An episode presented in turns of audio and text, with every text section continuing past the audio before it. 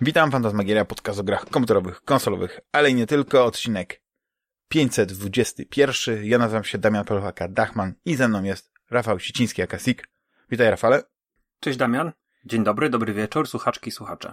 Jak już słyszycie, nie ma z nami Juliusza. Kwestia jest taka, że jeszcze raz przeliczyliśmy głosy tej poprzedniej ankiety, która miała miejsce jakiś, nie wiem, miesiąc temu. I okazało się, że nie ty, Rafcio, tylko Julcio okazał się tym wielkim fanboyem. I to on pauzuje teraz. Dostał dwie żółte kartki i pauzuje. Żeby było sprawiedliwie, prawda? Nikt nam nie zarzuci, że nie jesteśmy sprawiedliwi, prawda? Prawda. No. Prawda. Ktoś sobie myśli, a nagrywanie podcastów to tak siadasz i właściwie mówisz, co ci ślina na język przyniesie, a tak naprawdę to jest ciężka praca, trzeba oglądać dużo filmów, grać w wiele gier. Trochę ci zazdroszczę, bo właśnie zdradzasz nas czasami. Znaczy zdradzasz nas, to jest to twoje drugie życie. W konglomeracie nagrałeś taki bardzo fajny krótką serię o Resident Evil, jako część dłuższej serii. No, ja nawet nie wiedziałem, że ten właśnie ostatni film, który recenzowaliście, czyli Welcome to Raccoon City, Resident Evil, no miał swoją premierę niedawno i to jest pierwszy Resident Evil od dłuższego czasu, gdzie chyba nie ma Milli Jovovich. No to jest pierwszy, który nie ma, filmowy, który nie ma Milli, bo ona od 2002 roku była w wszystkich 6. No właśnie, no właśnie. No bo ona jest żoną, wiesz, Andersona, więc nie wiem, czy oni się w trakcie tego kręcenia zeszli, czy już wcześniej byli parą. No w każdym razie ona chyba w jego 8 albo 9 filmach występuje. Tak, więc. Tak. No nie udało jej się związek z Luke'em Bessonem. Też podobna taka sytuacja była, no ale ja bardzo ją lubiłem w 5. elemencie. Uważam, że to była jej dobra rola. No ale to też może jest kwestia tego, że film był po prostu kapitalny i tam wszyscy po prostu zagrali bardzo dobrze, nie? Plejada gwiazd, Gary Oldman, Bruce Willis, Chris Tucker, dobrze mówię? Nie Chris Tucker. Oj. Chris Tucker. Dobrze? Dobrze mówisz, tak. Chris Tucker. Nie, no po prostu ja uwielbiam ten. To jest jeden z moich ulubionych filmów science fiction. Lubię do niego wracać regularnie, co kilka lat. Ale właśnie dużo rzeczy się wydarzyło i tak sobie pomyślałem, że jest mnóstwo podcastów, które na pewno będą drobiazgowo podsumowywać galę rozdania nagród z angielskiego Game Awards 2000... The Game Awards. Tak zwane kielisy były rozdawane. I tak sobie pomyślałem, że nie wiem, czy było jakieś zaskoczenie. Na pewno to nie był jakiś tłusty rok. Na pewno to nie był rok, w którym można powiedzieć, że ciężki orzech do zgryzienia mieli ci wszyscy decydenci. No ale tak sobie pomyślałem, że możemy to jakoś tak skomentować. No nie, ja nie oglądałem gali. Ani na żywo, ani specjalnie później nie oglądałem retransmisji. Czy ty, Rafale, oglądałeś? Albo retransmisję. Ja się męczyłem z retransmisją cały weekend. To była strasznie długa i męcząca też gala. Wiesz, tak naprawdę to jest, nie wiem, 40-50 trailerów, które są poprzetykane tymi wręczaniem nagród, odczytywaniem nominacji, wręczaniem kilku statuetek, reszta jest po prostu tylko wymieniona. Tak. Czy było jakieś zaskoczenie? Wiesz co, dla mnie Metroid Dread z nagrodą za najlepszą grę akcji to jest dla mnie trochę nieporozumienie. Znaczy to jest najlepsza gra akcji przygodowa, bo w ogóle za najlepszą grę akcji z statuetką Housemarque wyszedł z Returnalem. To jest ciekawe, że oni to tak podzielili, nie? Ale no nie wiem, dlaczego ci się to nie podoba? Rafale, skończyłeś Metroid Dreada? Nie, nie skończyłem, ale nie sądzę, że skończenie tej gry zmieni moją opinię. Wiesz, to da ci taką satysfakcję, jak kontakt z drugą osobą intymny. Aha. Jeśli ten intymny kontakt się skończy satysfakcjonująco, to zawsze masz takie miłe wspomnienie. A jak w trakcie, albo to jest taki przerwany kontakt, to możesz mieć wątpliwości. I... Nie no, wiesz co, ja mam zamiar skończyć. Ja mam zamiar dojść do końca z Metroid Dread. Tak. Natomiast jestem w trakcie i no nie ma tam nic, co by mnie zachwycało. Myślę, że szkoda się teraz rozwodzić. Myślę, że przy rozdaniu tych najważniejszych statuetek, no tak, tych najważniejszych nagród w całym podcastowym światku. W Polsce czyli, w ogóle też i na świecie. Na świecie, co ty? W Polsce i na świecie. No bo na świecie i w Polsce. To myślę, że skomentuję wybór naszych drogich słuchaczy i naszych drogich słuchaczek, którzy wypełnią ankietę.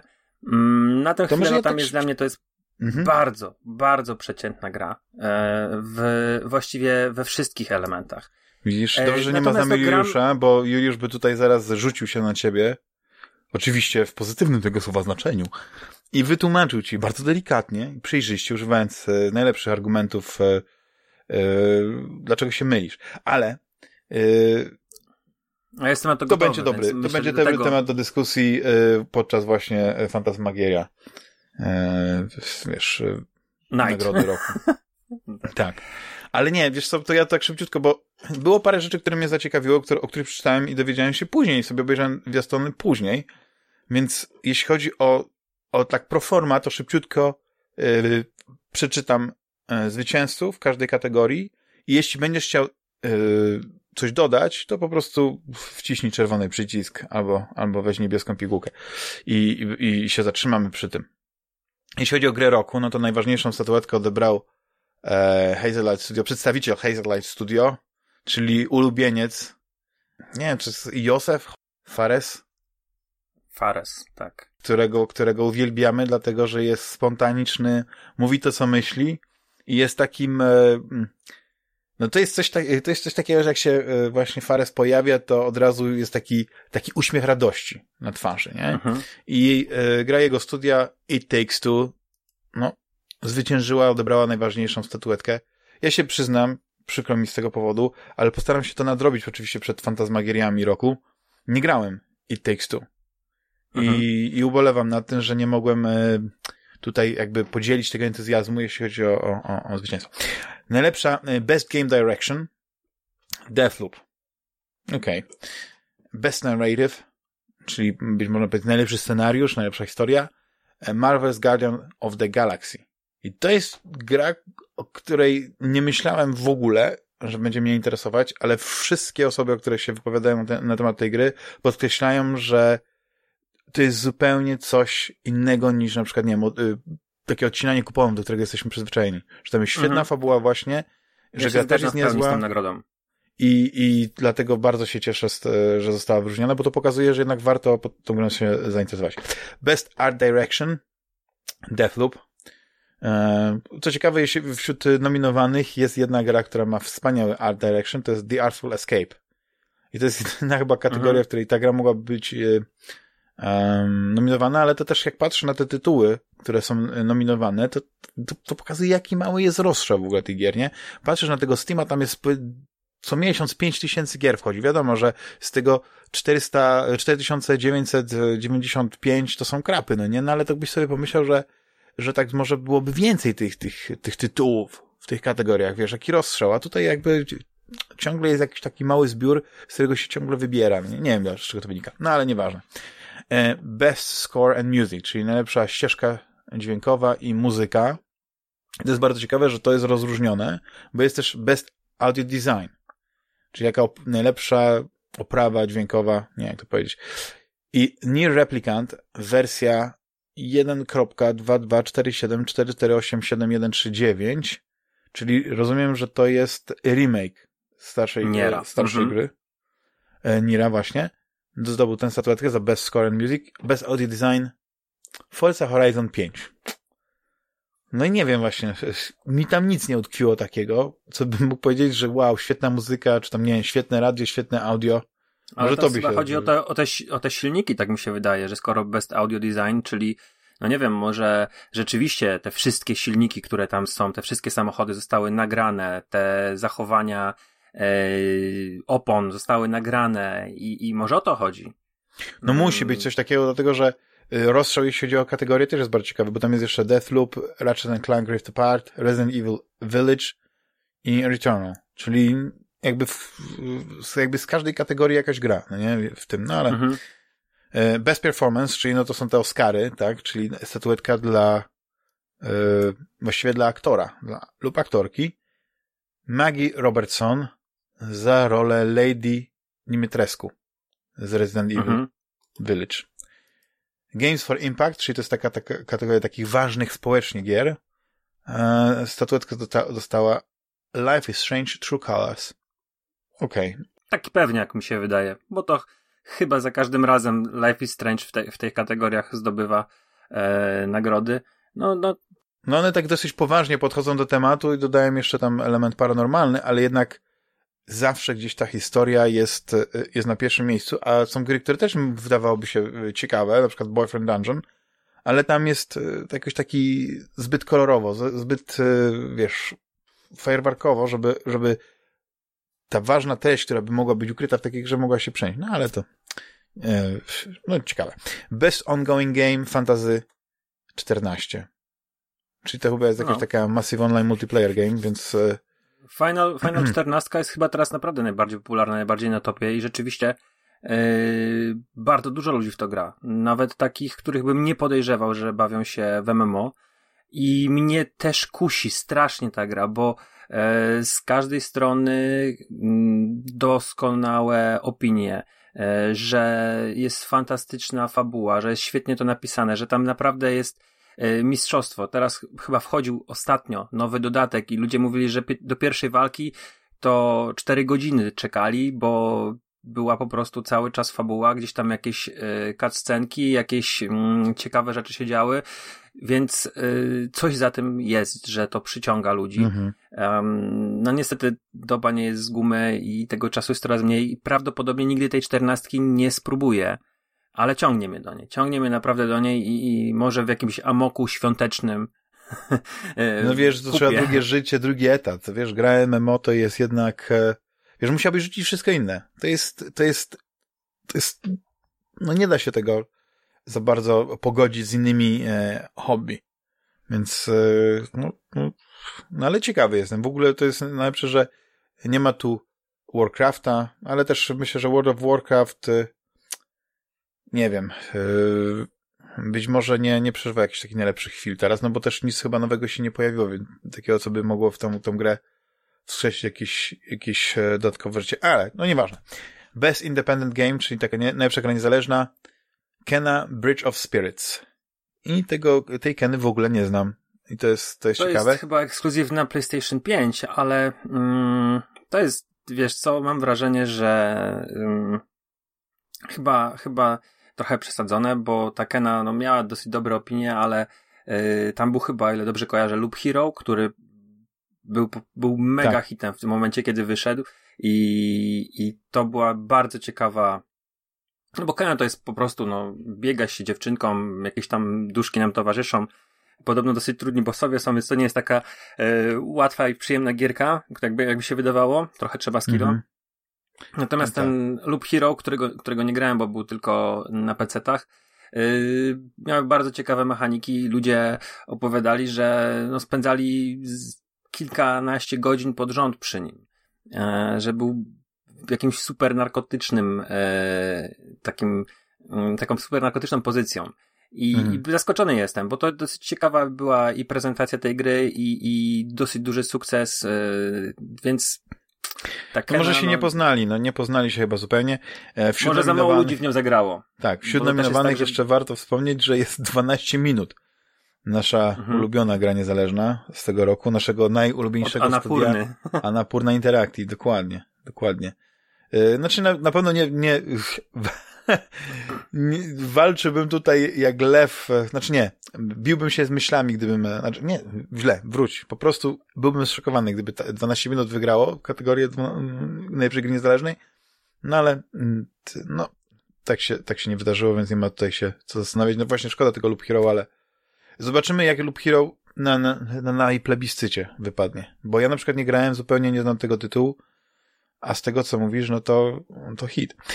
Best Mobile Game, czyli najlepsza gra na telefony, można tak powiedzieć. Albo pewnie też na Nintendo Switch. Genshin Impact. Ale nie wiem, nie znam, nie wypowiem się. Best to jest też na duże platformy. Genshin Impact jest to jest koreańska chyba gra typu gacha, czyli gdzieś tam się chyba losuje loot i to jest takie, chyba o tym rozmawialiśmy kiedyś już, to jest trochę wygląda jak Zelda, Breath of the Wild i może teraz coś przekłamuję, ale eksploracja, walka w bardzo kolorowej, fajnej grafice. To już jest spokojnie za 2 lata ta pozycja. Nie wiem, czy ona teraz weszła na mobilki, czy po prostu ona jest cały czas... ja tak nie wiem, na jakiej zasadzie oni to... Może to jest kwestia tego, że ona dopiero wyszła w Europie, czy tam w Stanach w tym roku, bo ona miała premierę we wrześniu 2020 roku. I ona się pojawiła w tym roku na PlayStation 5. No i oczywiście na najlepszą platformę mobilną Nintendo Switch ona się dopiero ma pojawić. No ale to jest... No, dla fanów anime to na pewno też ciekawe. Nie wiem, czy tam są elementy visual novel, ale wygląda, że to jest bardziej gra akcji niż ten, więc wątpię, żebyśmy o niej mówili tak w tym. Jeśli chodzi o Best Community Sport, i tu nie będziemy się rozwodzić, Final Fantasy XIV.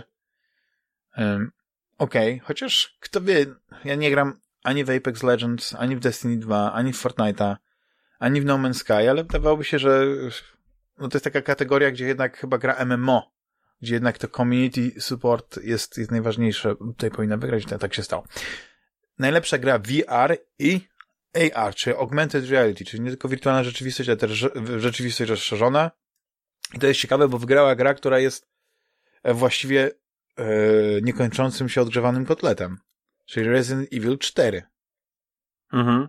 Ja jestem w szoku, no ale, bo to nawet nie jest chyba gra, to nie jest nawet remake, to jest po prostu przeniesienie tej starej gry, bo oczywiście w lepszych tam jakości teksturach, no nie, ale tam chyba wiele nie zmieniono do tego jara, no ale nie nasza tutaj sprawa to oceniać, nie jesteśmy fanami wirtualnej rzeczywistości, ani użytkownikami. Innovation in Accessibility, czyli tutaj chyba no to jest bardzo ciekawa kategoria, bo nie wiem za bardzo jak to przetłumaczyć. Innowacja, accessibility to jest tej dostępności, czyli tak, nie wiem, jak się łatwo inkluzywność gra, chodzi, czyli tak? Wydaje mi się, że chodzi o te tryby dla ludzi, którzy mają problemy z rozróżnieniem kolorów, czy też jakieś problemy z manualnymi rzeczami i to jakieś tam dostosowanie ustawień na padzie, to chyba o to chodzi tutaj. No i Forza 5 zwyciężyła. Best Action Game to już wspomniany Returnal. To jest gra, w której no gram, ale tak czasami sobie myślę, że ja nie mam po prostu czasu, żeby ją tak opanować, ten poziom mistrzowski, żeby się w nią wciągnąć i cały czas się odbijam. Nie jestem w stanie tej pierwszej tego pierwszego ekosystemu, tego biomu przejść, a gram z doskoku. Więc być może to będzie moja gra roku 2022, jeśli się tak ciągle. Best Action Adventure Game. Znienawidzony przez Ciebie Metroid Dread. Nie znienawidzony, ale dla mnie to jest, wiesz, no trochę kpina, no ale to po innym po razem porozmawiamy temat. Będą Ci zarzucać, że jesteś wielkim hejterem Nintendo w takim razie. Best Roleplay. Ale za własne pieniądze. Best Roleplay. Nikt ci za to nie zapłacił, tak? Jak innym hejterom. Best Role-Playing Game, najlepsza gra RPG, Tales of Arise. No, też bardzo dobre recenzje. Tak, ale to jest w ogóle chyba część serii jakichś tych Tales of. Tak, Tales są tak. Tak. Dosyć specyficzne gry RPG, więc one mogła zwyciężyć ta gra w kategorii najlepsze japońskie RPG. Wśród nominowanych Shin Megami Tensei 5, w którą ogrywasz mocno, rozumiem. Scarlet Nexus, Monster Hunter Rise, ale wspominam o tej kategorii, dlatego, że tutaj to jest chyba jedyna kategoria, musiałbym jeszcze sprawdzić, może gdzieś jeszcze jest, gdzie Cyberpunk jest nominowany. Jeszcze był w Best Score and Music. I wydaje mi się, że Cyberpunk Best Score and Music mógłby zwyciężyć, no ale no nie wiem. Nie grałem w tą nową wersję Nira, więc się nie wypowiadam dalej. W każdym razie najlepsza gra RPG, Cyberpunk był nominowany, ale niestety nie wygrał. Mi się wydaje, że jest dużo takiego teraz, tyle jest negatywnych emocji. I Cyberpunk, i CD Projekt Red stały się takim chłopcem do bicia, można powiedzieć. Taką piniatą i wszyscy w nią teraz walą i czekają, aż może właśnie w końcu cukierki. A mnie się wydaje, że już zapomnieli o Cyberpunku i o CD Projekt Red, że teraz już Activision Blizzard jest tym najbardziej złym, najgorszą korporacją. Zaraz potem jest EA, które wypuściło niedorobionego Battlefielda, w którym chyba nie czytałem żadnej pozytywnej opinii. Tak, zamiast z military shooter zrobili hero shooter i totalnie wywrócili do gry nogami rzeczy, które były świetne choćby w czwartej części, nie? Właśnie tak, ja miałem taką nadzieję, że to będzie za trylogię. No właśnie, no to tak, więc, tak. Więc wiesz, myślę, że już naprawdę o Cyberpunku wszyscy zapomnieli. Może by się trochę ruszyło, gdyby ten obiecany patch na nowe generacje wyszedł. Jakiś DLC z fabularny, cokolwiek. Natomiast mamy... No właśnie, to jest ten problem, że 3 dni po rocznicy i cisza. No właśnie, dokładnie. Wiedźmin 3 miał pewne problemy na starcie, ale je bardzo szybko, relatywnie w porównaniu do Cyberpunka 2077, naprawiono i też pojawiły się te darmowe takie DLC. A później wyszły 2 standalone pełne... Znaczy, no chyba one były standalone, nie pamiętam dokładnie, ale 2 kapitalne dodatki, które to były grami samym w sobie, historiami samym w sobie, więc jakby od tamtego momentu Wiedźmin 3 już tylko pozytywne emocje generował. A tutaj jest ten problem, że oni niestety nie... Widzisz, ja nie wiem, z czego to wynika, że nie mogą zrobić tego patcha. Jaki jest problem z tymi nowymi generacjami, że oni nie mogą po prostu przenieść gry, która jest na PC-cie, właśnie na konsolę, dlatego, że na PC-cie Cyberpunk, wiesz, nie była ziemia. Jakbyś zagrał w Cyberpunka, w tą wersję nawet, wiesz, 1.03, czy tam jakąś taką bardzo wczesną tego Cyberpunka, na PC-cie, to byś zobaczył, jak fenomenalnie ten świat wygląda, jak szczegółowo, jak ta pogoda, światło, to miasto żyje, nie? A niestety te wszystkie patche, które są dorzucane do Cyberpunka na konsole właśnie poprzedniej generacji, w ogóle póki jeszcze nie ma tego generacyjnego patcha, to można powiedzieć, że na konsolę, to tam ciągle się coś odejmuje, żeby poprawić wydajność. Wiesz, mniej ludzi na ulicach, mniej straganów gdzieś tam, mniej elementów otoczenia i nagle z gry, która powiedzmy miała pewne jakieś problemy, bo potrafiła tu chrupnąć, tam chrupnąć, coś tam nie zadziałało, wiesz, tam było, ale dosyć ciekawej, nie? Nagle robi się taki świat jeszcze bardziej pusty. I to jest przykre, nie?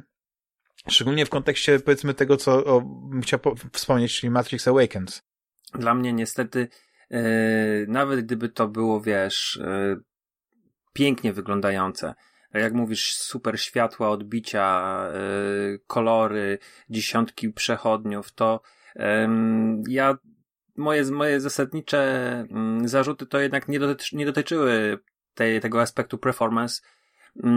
Zresztą ja się nie skupiam raczej na grafice, na prezentacji, tylko raczej tam trochę biednie było pod pewnymi względami. Niekoniecznie to, co sprzedawali, okazało się prawdą. Ta iluzja wyborów, to takie wszystko było dla mnie tak płaskie, proste. Zresztą o tym mówiłem. To już minęło 10 miesięcy. Znaczy, wiesz co, pozwoliłem nawet sobie, żebyśmy tutaj więcej powiedzieli o tym Cyberpunku 2077, dlatego, że ze względu na nasz najplebiscyt, to ta gra wyszła w 2020, więc ona się nie załapie do tego, więc już tutaj ostrzegam wszystkich naszych drogich słuchaczy i słuchaczki, które będą głosować. W poprzednim głosowaniu. Tak, nie będzie można, głosy będą nieważne, oddane na przykład na Cyberpunk, czy na grę roku, czy na przykład na śmierdziuszka roku. Dlatego tutaj, powiedzmy, więcej czasu poświęciliśmy, żeby już, powiedzmy, nie wracać. Ja oczywiście bardzo chętnie wrócę do Cyberpunka 2077, jak właśnie wyjdą może jakieś dodatki, może wyjdzie wersja nową generację, może będzie coś ciekawego, co będzie można skomentować. I tyle. Best Fighting Game, Guilty Gear Strive. Nie znam, ale Guilty Gear znam. Best Family Game, It Takes Two. Best Sports Racing Game, Forza. A ty czytasz Forza. Forza Horizon 5 i co ciekawe inne gry, które były nominowane: F1 2021, FIFA 22, Hot Wheels Unleashed, Riders Republic. No co pokazuje, jak biednie jest, jeśli chodzi o Best Sports Game. Nie ma tutaj NBA 2K22, ale rozumiem, że to może dlatego, że to jest po prostu tylko taka lekka poprawka do tego, co było w tamtym roku. A w tamtym roku była niezła gra, więc...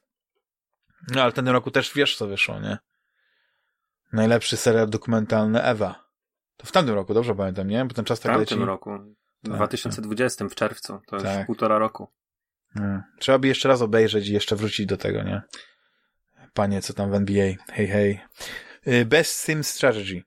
Age of Empires 4. Best Multiplayer Game. It Takes Two. Best Debut Indie Game, czyli najlepszy debiut w grach niezależnych. Kena Bridge of Spirits.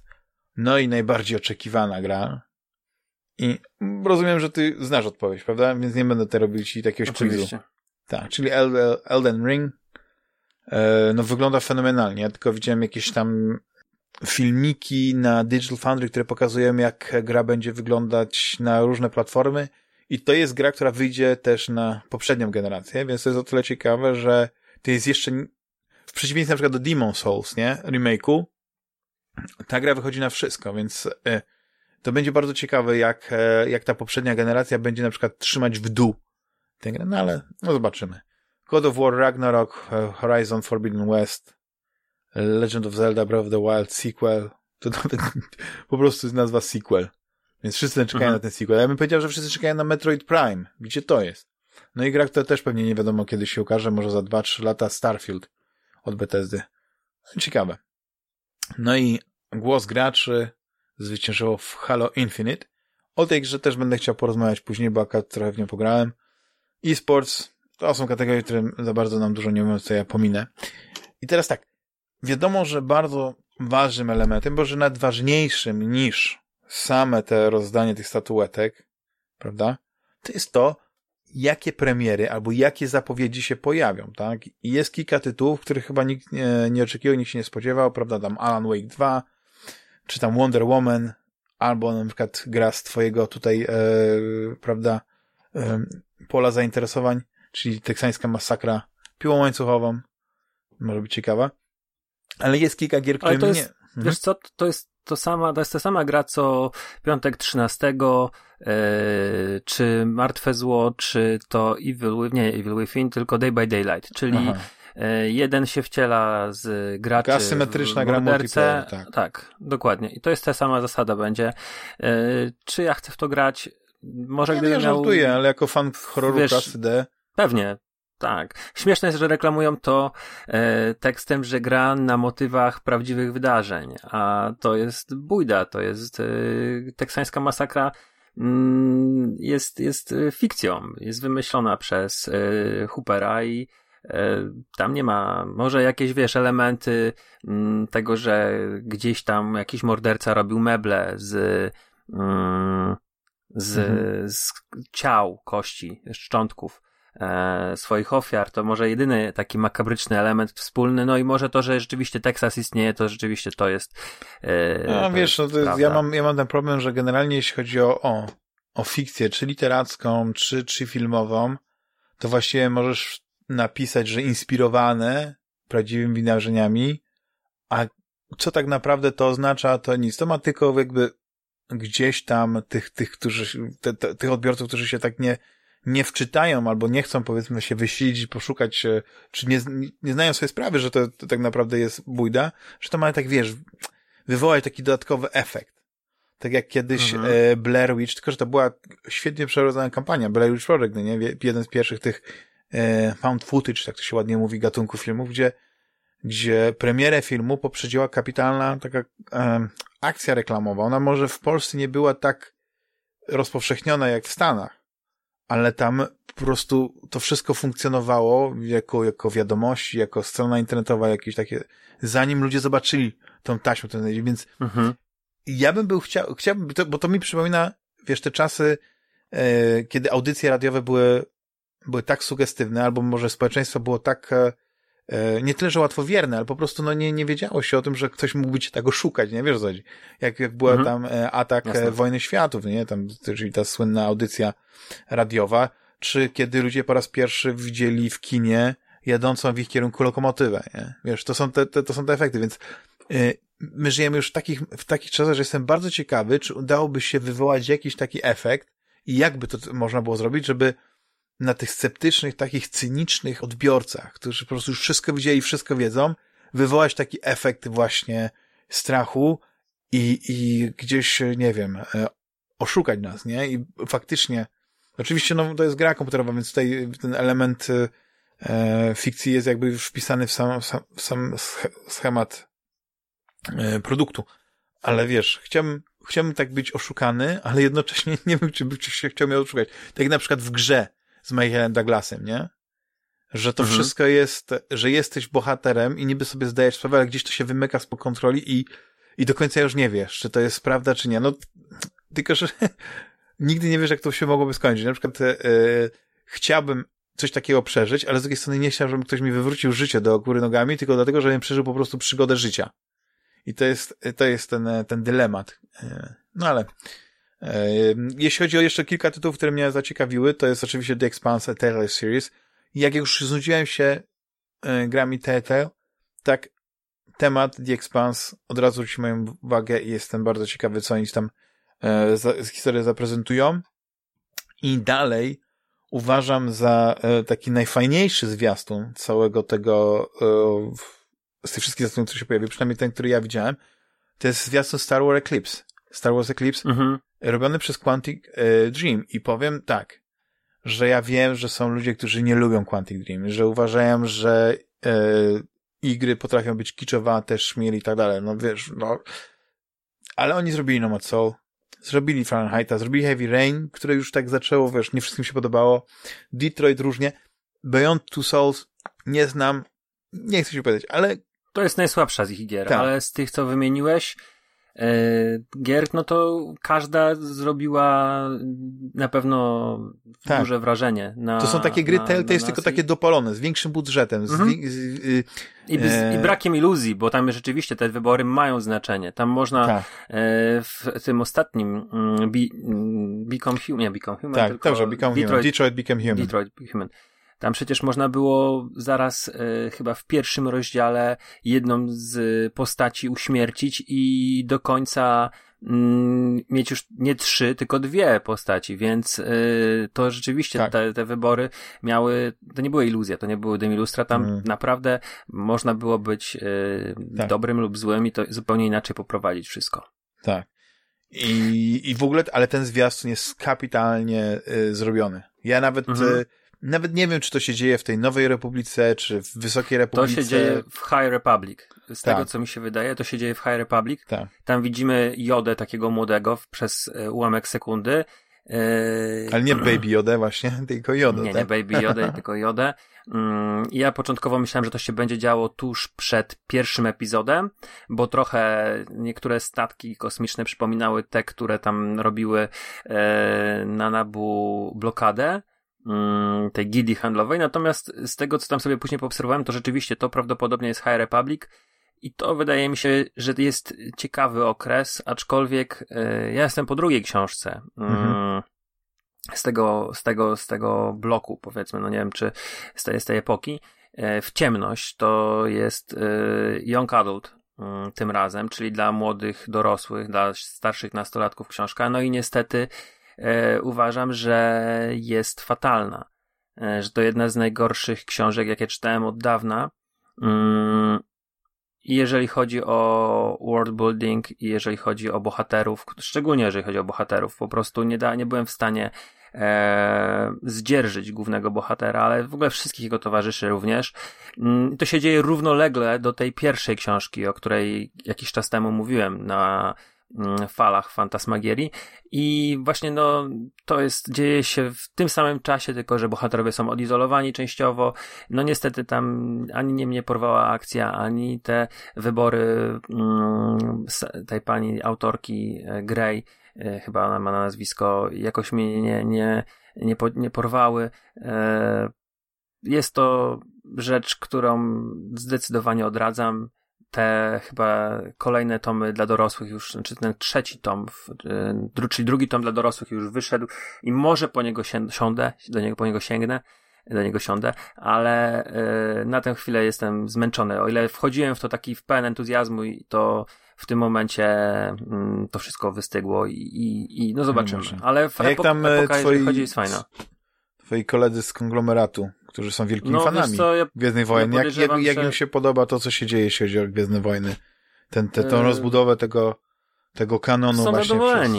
Są zadowoleni z tego, bo to wiesz, to zawsze jest coś ciekawszego niż to, co robił Disney do tej pory, bo Disney tak naprawdę to obudowywał te wszystkie wydarzenia, które znamy z filmów i on je, wydawał książki, które działy się głównie po trzecim epizodzie i czy to było ciekawe? No w jakiś tam sposób na pewno, ale wydaje mi się, czy tam po szóstym też, nie? Zapełniał te dwie luki takie między trylogiami, ale wydaje mi się, że potrzebne było wejść w jakąś nową historię, z nowymi bohaterami, odciąć się od tego, co było w filmach, próbować budować sobie świat na nowo.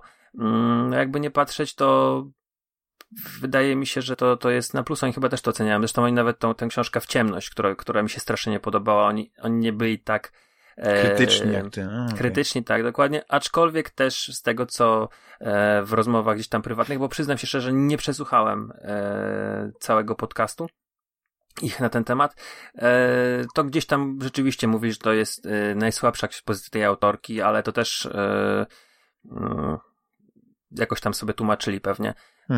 Ale oni są generalnie zadowoleni chyba. Wiesz, bo ja je na przykład, wiesz, gdzieś tam obija mi się o uszy, gdzieś tam rzuca w oczy, że powstaje mnóstwo tych seriali, czy ma powstać mnóstwo seriali, no, chyba taki najbardziej oczekiwany to są te historie Boba Fetta, czyli, wiesz, czyli taki Mandalorian 2, no nie? Więc, ale być może bardziej ciekawy, no bo jednak Boba Fett jest dużo lepiej zarysowaną postacią. I być może oczekiwania będą też większe, nie? Co do historii, którą tam pokażą. A Mandalorian był taką od początku enigmatyczną postacią, która ma, nagle dostaje jakiegoś takiego, nie wiem, nawrócenia moralnego, I wiesz, i nie za bardzo wiesz dlaczego, ale oglądasz po prostu ciekawe przygody na ciekawych planetach, które się składają w nic konkretnego. Ale jeśli chodzi o Eclipse, to ja tylko powiem, że mi się bardzo ten zwiastun podobał. On taki niesamowitą taką atmosferę podczas oglądania we mnie wytworzył, taką te postacie grające na bębnach, nie? Wiesz, tutaj ten wybijający ten rytm, że to wszystko miało taki, że ja bym po prostu nawet w ogóle nie myślałem, że to jest gra. Ja bym w ogóle taki chciał zobaczyć film. Nawet nie serial, bo serial to by to mogli rozmyć, ale film właśnie, zrobiony przez Quantic Dream. Niech oni zrobią ten film. Nie chcę w to grać, chcę to obejrzeć, bo naprawdę prezentowało się to, znaczy prezentuje się ten zwiastun bardzo ciekawie, bardzo mnie nakręcił i jak powiem, że jakoś specjalnie bym nie czekał na nową grę, jeśli chodzi o to uniwersum, tak ten zwiastun i fakt, że to na Quantic Dream, więc nie zrobią. Ale wiesz co, gry akcji, pewnie zrobią grę przygodową bardziej, tak. Ale jestem ciekawy, czy Disney również jest mecenasem Quantic Dream, tak jak było Sony, bo jakby nie patrzeć, to Sony sponsorowało 3 ostatnie ich gry. To były eksy. I no sypało im pieniądze. Teraz jestem ciekawy, czy Disney też coś od siebie da, jako nie wiem, czy jest producentem w jakiś tam sposób. Nie wiem, jak oni mają. Ciekawe, czy by to. Ja nawet nie wiem, czy to jest polityka. Nie doczytałem tego i nie widziałem nawet, jeśli było. Nie, chyba nie jest ekskluzywem. Chyba wyjdzie na wszystko. Natomiast, no wiesz. No, teraz się zmieniła polityka. Przecież na początku tylko EA wydawało gry Star Wars i wszyscy na tym cierpieliśmy. Tak naprawdę to mamy 2 Battlefronty, Fallen Order i tego X-Winga, który podejrzewam, że jest Squadron? Tak naprawdę, tak, Squadrons, tak, który jest, myślę, że jest trybem z 3. Battlefronta wyciętym. Nie, to jest nie więcej, to jest więcej, ale wiesz, to było, myślę, że problem to było... jest, że Schodem ma fatalną fabułę, która się wpisuje w takie rozmydlenie, wiesz, świata. Ale to chyba o tym wspominałem, że źli to tak naprawdę nie są źli, tylko tacy, wiesz, punkowi. Nie ma tego takiego... Nie ma tego, co nawet jest jeszcze w tych filmach w tej nowej trylogii, nie? Abramsa i spółki. Że ten First Order było tymi nazistami w kosmosie, nie? Czy te kolory, czy ich zachowanie, czy ich ten... No, nie miałeś wątpliwości, że są zły. No te elementy komediowe, które tam wpleciono, moim zdaniem trochę były taką ujmą, jeśli chodzi o ten wizerunek.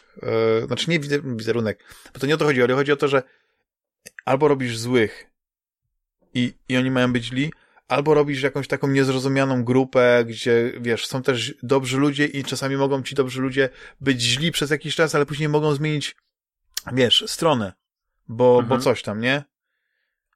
I tak naprawdę miałem straszny z tym dylemat. Tam było jeszcze wiele innych takich rzeczy, no nie? Ale to się tak jakby składam się wpisuje w to, co jest jakby trendem teraz, jeśli chodzi o gry i postacie, które się pojawiają w grach.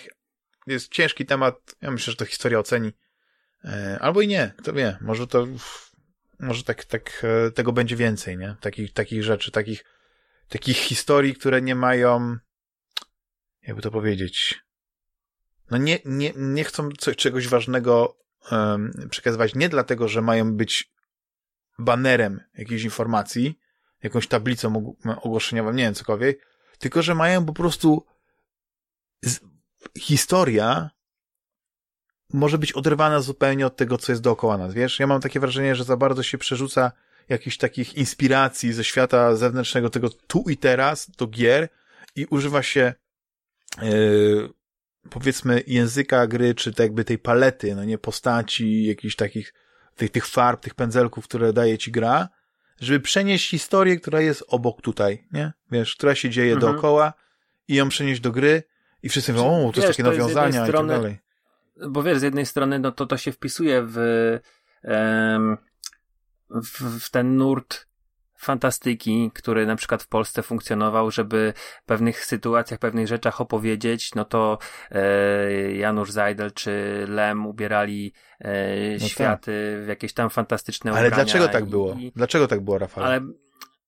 Bo była cenzura. To jest sprawa cenzura. Była cenzura, która nie pozwalała na przekazywanie informacji wprost. A teraz masz tak, że tej cenzury nie ma i ta informacja jest wszędzie dookoła, że po prostu wymiotujesz nią, nie chcę mówić brzydkich słów, wiesz o co chodzi, że już masz jej dosyć. Tak. I nie szukasz, no nie, żeby ci ktoś w fantastyce nie przekazywał ukryte prawdy, albo ci powiedział, że jesteśmy po tej stronie, nie martw się, no nie, my widzimy ten świat, jaki on jest, mimo że powiedzmy próbuje się go tam przedstawić inaczej i teraz szuka się takiego prawdziwego eskapizmu, moim zdaniem. Czyli po prostu chce uciec od tego świata. Twórcom, ale nie możesz, wydaje mi się, że to jest, bo z jednej strony cię rozumiem i wiesz, takie ale to jest tylko przy tych wielkich, dużych grach, gdzie jest po prostu dużo ludzi, którzy jest, wiesz, gdzie nie ma jednego autora, który by się podpisał, tego reżysera, który powiedział, że ja przekazuję swoją historię i mi nie obchodzi, że ja muszę mieć tutaj jakieś takie, wiesz, trochę tego, no nie, bo jest to i to. Ja nie robię tego na pokaz. Ja chcę przekazać historię. Bo wiesz, na przykład spójrz na takiego Kojimę, który w Death Stranding gdzieś tam jakieś tematy aktualne i w jakiś tam sposób wobec niego ważne, które gdzieś tam go dotykały, on próbował przekazać. Czy przekazał zachodniej publice, czy nie, no to już jest kwestia dyskusyjna, czy ktoś tam odczytywał w tym świecie jakieś paralele do sytuacji obecnej, jaka jest na przykład w Japonii, że coraz większa izolacja, coraz mniej wiesz, jakieś tam dzietność spadająca, coraz mniej jakiejś tam czułości, bliskości, odwracających się od siebie ludzi jest coraz więcej. Czy po prostu widział w tym symulator kuriera i stawianie drabinek i linek i pokonywanie przeszkód i optymalizację trasy?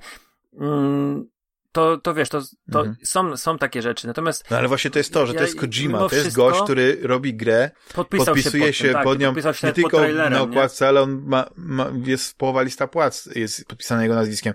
I to właśnie chciałbym, żeby było znowu jakby znowu wróciło. Ale nie, żeby tylko po prostu... Żeby, nie chciałbym, żeby też było tak, że wiesz, że mamy, że gry to jest tylko, wiesz, pusta rozrywka i tego oczekujemy, bo ja bym, wiesz, nie jestem za tym, żeby na siłę wpychać każdą ideologię, tak? I żeby to było chamskie. Może masz rację, może powinien się to... No właśnie moim zdaniem to jest trochę chamskie, albo jest coś w ogóle rozmyte, tak? Że po prostu masz generycznych przeciwników, no nie? Jak w Halo Infinite, nie? Że masz po prostu skrzyżowanie goryla z Thanosem, nie? A do tego jakieś tam... Nie, ja nie mówię o tych śmiesznych klaunach, no nie? Tych małych ludzikach, tylko ja mówię o tych wygnańcach, nie? Ale to będziemy o tym rozmawiać. Mhm. Tylko chodzi mi o to, że po prostu... Albo się... Wiesz, bo zarzuca się na przykład, że gra podejmuje jakiś temat ważny, ale twórcy wycofali się rakiem i nie stanęli po żadnej ze stron. No ale wiadomo, że jak ktoś pisze takie rzeczy, to oczekuje, że oni staną po tej stronie, po której oni chcą akurat, wiesz. I czy jedni są z tej strony, czy z tamtej strony, to oni oczekują, że twórcy akurat będą zabierali głos. Twórca konkretnie zabierze głos i powie, że wiesz, tak jak uważam, że w Far Cry'u 5 jest, że się wycofali rakiem, że to powinni uderzyć w republikanów, Trumpa i w ogóle oni tego nie zrobili, ale uważam, że to co miało skrytykować... A druga strona to, się oburzała, że wiesz, że jest zbyt, że jest atak na religię, że właśnie, że przekazuje się, wiesz, coś, co wygląda jak wiara chrześcijańska w formie sekty. No ale właśnie o to chodzi, że to jest świat gdzieś tam jest inspirowany. Ale ja nie uważam, że akurat to jest rozmyte. No. Ja tego nie uważam. Ale właśnie już kończąc, bo wiesz, chciałbym, żeby w grach też było to odbicie rzeczywistości, zabieranie głosu, podejmowanie jakiegoś wyzwania, tylko żeby to było fajnie zrobione. I naprawdę no to tutaj to jest takie moje... może nie marzenie, nie? Ale tak sobie życzę tego, żeby naprawdę więcej gier było w stylu Death Stranding niż na przykład, nie wiem, no nie chcę teraz rzucić tytułem jakimś, ale Battlefield no, niech będzie albo coś. Albo nie wiem, Call of Duty Vanguard, nie wiem o co chodzi. Taki, który teraz mi coś nie za bardzo przychodzi do głowy, ale taki, który próbuje coś powiedzieć, a mu się to nie udaje. Tak. Jakiś tam niedolny sposób. Wiesz, o co mi chodzi? Mi chodzi o to, że ja tylko i wyłącznie odnoszę się do tych dużych gier, do tych gier AAA. Dlatego, że bardzo łatwo i miałby ktoś rację, gdyby mnie zarzucił, że no ale przecież jest mnóstwo gier, które właśnie podejmują trudne tematy, które mówią o konkretnych rzeczach. I na przykład taką grą, która jest bardzo ciekawym taką, i nawet już teraz dawno nie grałem, nie? Już tam ponad rok minął chyba, odkąd zagrałem w...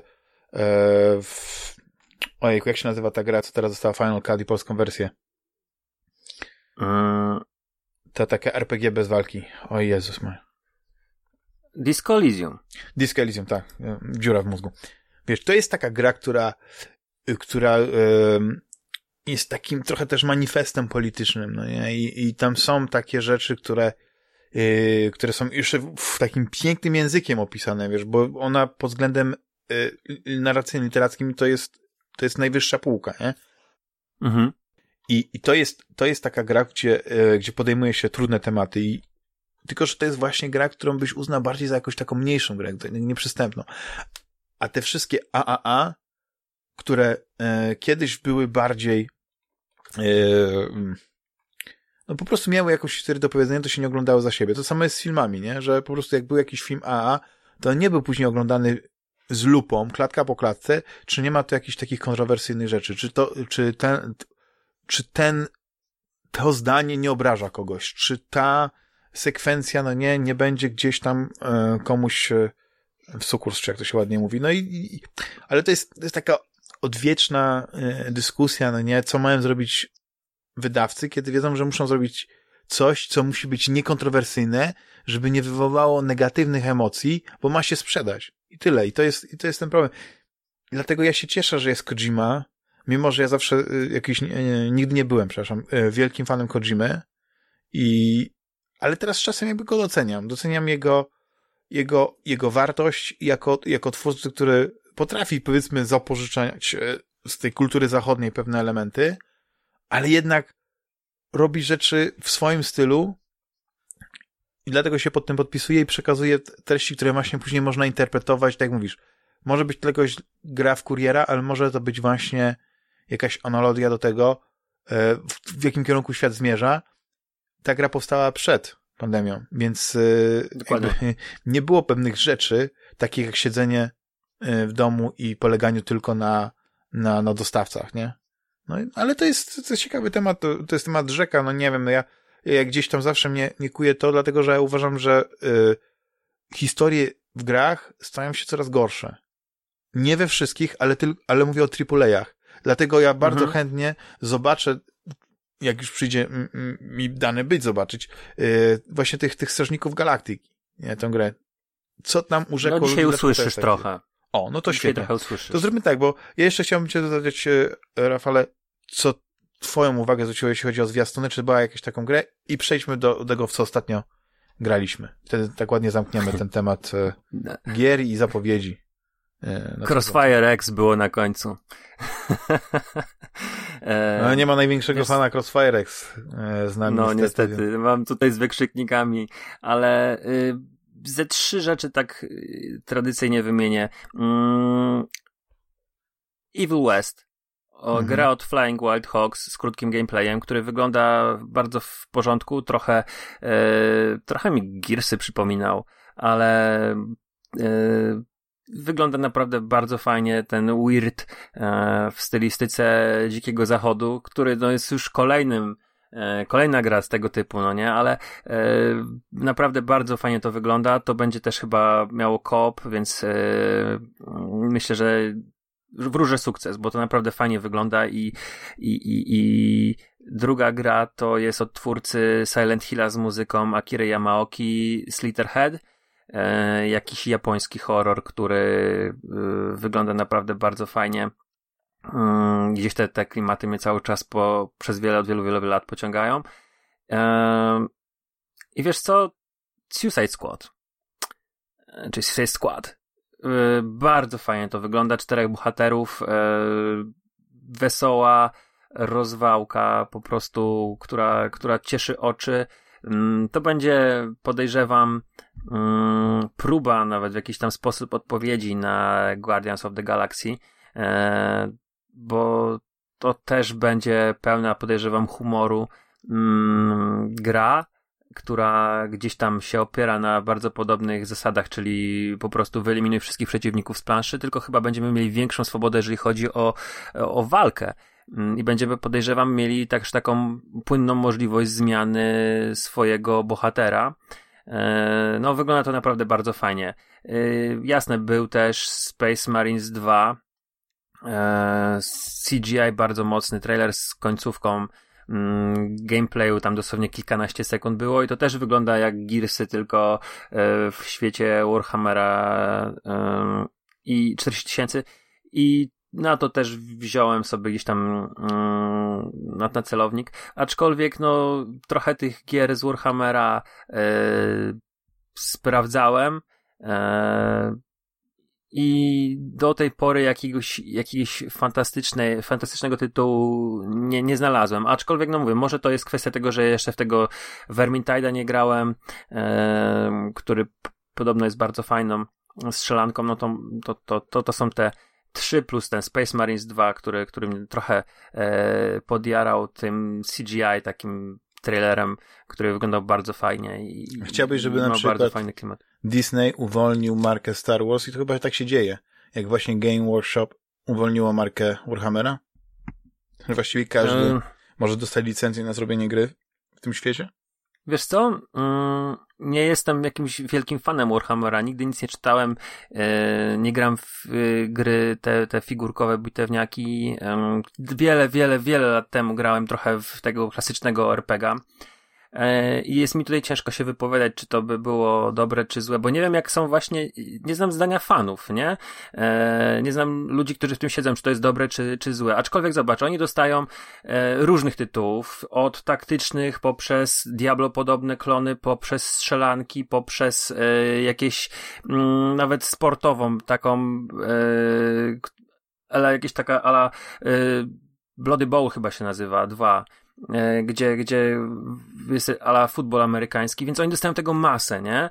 I fajnie by było, gdybyśmy dostawali, no nawet załóżmy 3 gry rocznie od różnych, i to byłyby, wiesz, i jakieś wyścigi, i jakieś strzelaniny.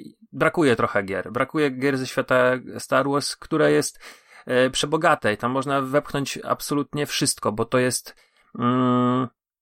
świat, który może mieć i high fantasy, i może mieć wiesz, jakieś takie strategie, i może mieć jakieś slumsy, Korsant, gdzie będziemy, wiesz, jakimś mordercą, łowcą nagród grali i byśmy mieli też horror można by było tam zrobić, bo tych elementów horrorowych w tym świecie jest naprawdę bardzo dużo. I także chyba tak, dobrze by było, gdyby Disney może to właśnie zrobił. Może my o tym nie wiemy, może reszta licencja jest bardzo droga, ale patrz, no dla Sony robią Kotora, teraz będzie Eclipse, wydaje mi się, że jeszcze jakaś gra powstaje.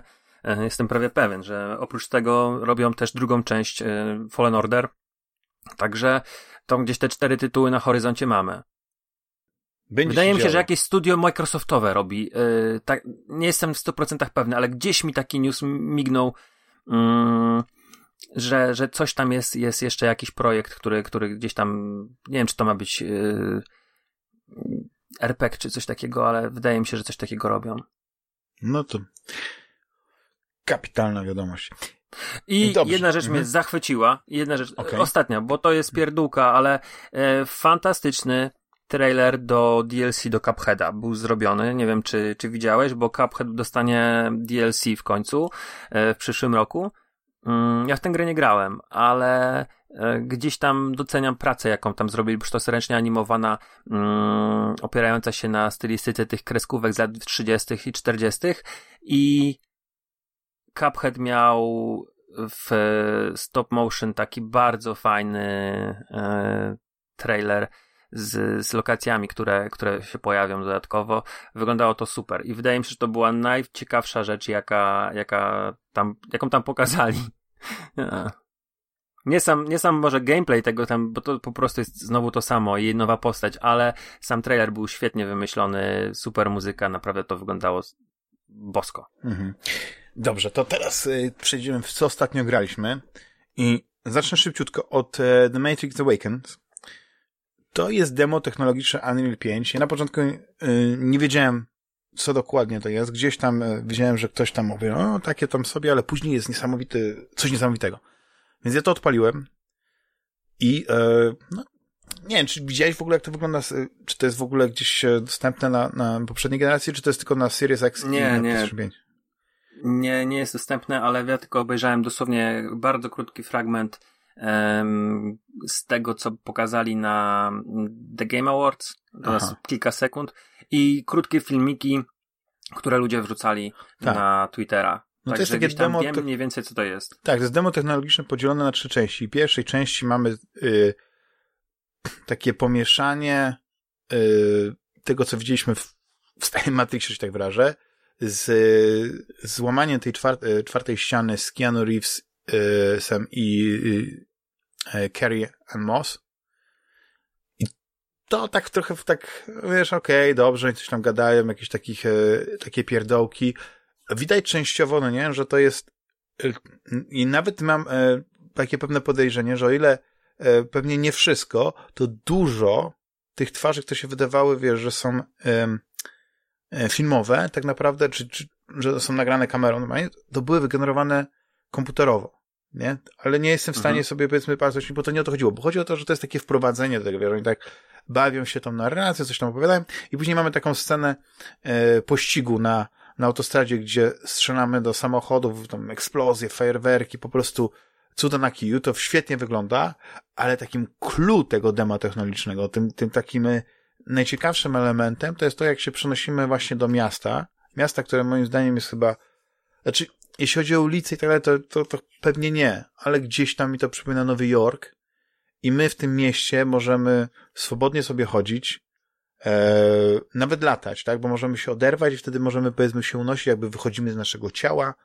i możemy wtedy zmienić perspektywę, wygląda to rewelacyjnie, ultrarealistycznie, dodatkowo gra jeszcze pozwala nam się bawić, tak, włączyć ten film Matrixa, czyli mamy ten, wiesz, ten taki zielony filtr, możemy sobie włączyć, wyłączyć, możemy sobie zwiększyć natężenie samochodów, zmniejszyć, wyłączyć całkowicie, podobnie z przechodniami, zaparkowanymi samochodami, możemy wsiąść do samochodu, więc to jest taka piaskownica, w której tak naprawdę nie ma za wiele rzeczy, ale możesz się po prostu pobawić, jakby pochodzić sobie w tym świecie. Oczywiście nie jest idealnie, bo moim zdaniem nadal na przykład gęstość, wiesz, liczba samochodów na ulicach nie jest jakaś taka rzeczywista, ale i jak podchodzisz do sklepów i te lady, które wyglądają ciekawie z daleka, no to widać, że są takimi trochę jak te, wiesz, te wycinanki, książeczki, nie? Że podnosisz i po prostu widzisz, to jest to, ale to są to jest blisko, ale z daleka naprawdę to wygląda rewelacyjnie i ja myślę, że no, jeśli zobaczymy w końcu GTA 6, to będzie taki poziom. Jeżeli ja sobie tak patrzyłem na to z perspektywy tego, jak mogłoby kolejne GTA wyglądać, bo tutaj możemy się pobawić, prawda, możemy sobie wsiąść do samochodu, oczywiście nie możemy zmienić perspektywy z widoku za kierownicy, więc widzimy tylko z tyłu tego samochodu, ale praktycznie każdy samochód, który jest w grze, który się pojawia, możemy prowadzić, możemy sobie tam wymyślać jakieś tam swoje sposoby na rozrywkę, tak, czy nie, jakiś wyścig dookoła jakąś obwodnicą, no nie, czy jakimś taką ulicą, która objeżdża to całe miasto. No bo to jest po prostu takie demo technologiczne, które pokazuje, okej, rozumiem, to jest ten ray tracing, to są te fantastyczne opcje, tu możemy się pobawić, włączyć dzień, wyłączyć dzień, zmienić położenie słońca. No wiesz, takie mamy dodatkowe takie podręczne menu, gdzie te suwaczki pozwalają manipulować. No i to robi wrażenie, nie? Oczywiście użyto marki Matrix, no nie, żeby tutaj trochę to podkręcić, ale samo demo robi naprawdę bardzo fajne wrażenie i no ja jestem ciekawy, kiedy powstaną pierwsze te gry, które będą tylko na PlayStation 5, Series X, oczywiście na komputery, ale wolałbym, żeby były tylko na konsole, wiesz, żeby ci komputerowcy zgnili, którzy mają fantastyczne karty za 6 000 złotych, za 10 000 złotych, którzy oni już takie rzeczy widzieli, nie? Którzy właśnie odpalili tego Cyberpunka 2077 nie tylko w najlepszych ustawieniach, ale pewnie jakimiś dodatkowymi modami, że to wygląda ultra realistycznie. Że oni już to widzieli, więc oni się tak nie ekscytują. To jest bardziej dla konsolowców, żeby im pokazać, że możemy tworzyć realistyczne światy. I to jest fajne. A druga rzecz, w którą gram i tak powoli gdzieś się przekonuję, chociaż nadal chyba to nie jest moje Halo, to jest Halo Infinite. I to jest gra, na którą no, czekaliśmy, czy można powiedzieć, że jeśli czekamy od zakończenia Halo 5, no to Guardians, no czekaliśmy 6 lat. Ta gra była przekładana, to miała być kontynuacja Halo 5, ale tak naprawdę szczerze, to jeśli chodzi o to oni chyba się zgubili, jeśli chodzi o to, czy to ma być zwieńczenie trylogii, czy to ma być gra jako usługa i dlatego nie postawili, powiedzmy, tej szóstki przy tytule, tylko po prostu dali Halo Infinite.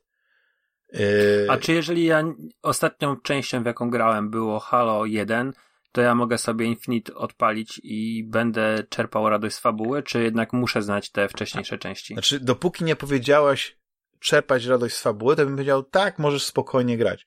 Bo ja myślałem, że pamiętam, co się wydarzyło i wiesz, w czwartej części, w piątej części okazało się, że zupełnie mi się to pomieszało, zupełnie nie pamiętam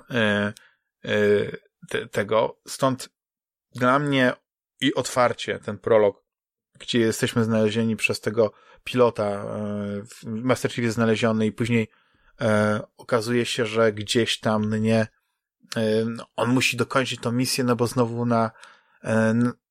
na włosku wisi, wiesz, istnienie ludzkości, no jest tam trochę tej pompy i tak naprawdę nie wiesz za bardzo, jak to się odnosi do poprzedniej części. Ja w ogóle mówię, co może jakiś filmik znajdę i okazuje się, że owszem, tyle rzeczy się wydarzyło, jeśli chodzi w ogóle o uniwersum Halo, tyle książek zostało napisanych, że jakbyś chciał wiedzieć co i jak, dokładnie zrozumieć niuanse tej fabuły, to musiałbyś nie tylko w te gry niedawno grać, ale też właśnie przeczytać te wszystkie książki, które wyszły. Nie wiem, pewnie komiksy przeczytać. I wtedy być może wiedziałbyś, o co chodzi. Jeśli nie znasz tego świata, to wiesz trochę tyle, że jest ten taki jeden zły z tych wygnańców, jakiś przywódca i który, tak jak powiedziałem, no jest takim skrzyżowaniem, nie wiem, Thanosa, Brainiaka chyba z... Brainiak, tam kilka różnych było Brainiaków w DC. Ale chodzi mi o takiego, co jest taka inteligentna małpa. Cholera, co ma taki mózg podkręcony z, nie wiem, czy to z Marvela, czy z DC. DC, Gorel, Boże, jak on ma. Tak. I jeszcze pomnę sobie teraz, nie. No tak, ale jeszcze bym Darksida do tego dorzucił. Wiesz, chodzi o to, że taki potężnie zbudowany, ogromny typ z gębą właśnie taką twarzą goryla, który jest takim generycznym złym, nie? Który... Grud. Który sobie... który dumny jest z tego, że pokonał demona, czyli właśnie Master Chiefa i... no później się okazuje, że Master Chief właściwie przeżył, no nie? To jest nic. Chodzi o to, że tak naprawdę to jest tylko wstęp do pewnego takiego... do pewnego pretekstu, żeby znowu Master Chief coś musiał zrobić, no nie? I nie ma już Cortany. Cortana była zastąpiona. Nie wiem, jak to jest, bo ja gram z polskimi napisami, więc kiedy ta nowa Cortana, tak, się odzywa, to jest podpisane, że ona się nazywa broń. Jak bronia. I trochę moim zdaniem jest inną Cortaną, nie? Mimo, że wygląda jak Cortana, ma trochę inny strój, mniej seksualny, że się tak wyrażę, i jest takim większym podlotkiem, nie? I tam jest też, są takie rzeczy, które z perspektywy, powiedzmy, sensu, znaczy z perspektywy jakby czystego naukowego, jakby sensu nie mają, nie? Na przykład, nie wiem, ten hologram musisz tak ustawić, żeby on widział, bo jak się pojawia ta postać, to ona musi tak jakby miała widzieć, nie? Wiesz, jakby miała oczy, ten hologram miał oczy. Nie, że powiedzmy ma jakieś inne sensory, czy powiedzmy korzysta, nie wiem, z wizjerów, które ty masz w hełmie i ona widzi to, co widzi. No nieważne. Trochę jest taka, trochę zachowuje się tak dziwnie, nie? Tak, zbyt dziecięco, ale do tego można się przyzwyczaić. Moim zarzutem, wiesz, jeśli chodzi o Halo Infinite, było to, że okej, zaczynam grę, mam ten otwarty świat, słyszę te zachwyty i to może mnie ustawiło, że to jest lepszy Far Cry, że w ogóle ta walka jest lepsza, że wszystko jest fajniejsze, nie? Że to jest lepiej, że nie ma tych znaczników napaćkanych i tak dalej. No i zacząłem grać i tam było mnóstwo rzeczy, które mnie irytowało, tak? Przede wszystkim na początku za często się ginie, wiesz, że niektóre bazy, które masz odbijać, no wiesz, non-stop jakby spotykasz się ze zmasowaną zbyt dużą liczbą przeciwników, masz za mało amunicji, te bronie energetyczne typu ten pistolet plazmowy, no są beznadziejne, ten Strifer też chyba najlepsze lata masz za sobą, ale po czasie, prawda, kiedy zaczynasz jakby opanowywać Master Chiefa, te nowe umiejętności, tak? Bo on ma na przykład coś rodzaju takiego harpunu, takiej linki i dzięki temu może wspinać się wyżej, tak? Bo może się wciągnąć jak Batman na jakąś wyższą platformę, czy pagórek, czy cokolwiek, ale też może do przeciwników jakby szybciej doskakiwać. Tę linkę też możesz ulepszać, nie? Bo zostawiasz takie rdzenie Spartana, które są jakby takim punktami upgrade'u i jak zaczynasz opanować to trochę bardziej, to już to przestaje być problemem, tak? I te dodatkowe miejsca, które odwiedzasz, żeby coś tam zrobić, na przykład, nie wiem, uwolnić oddział kosmicznych Marines, no nie? Czy jakiegoś, czy odbić jakiś punkt, nie?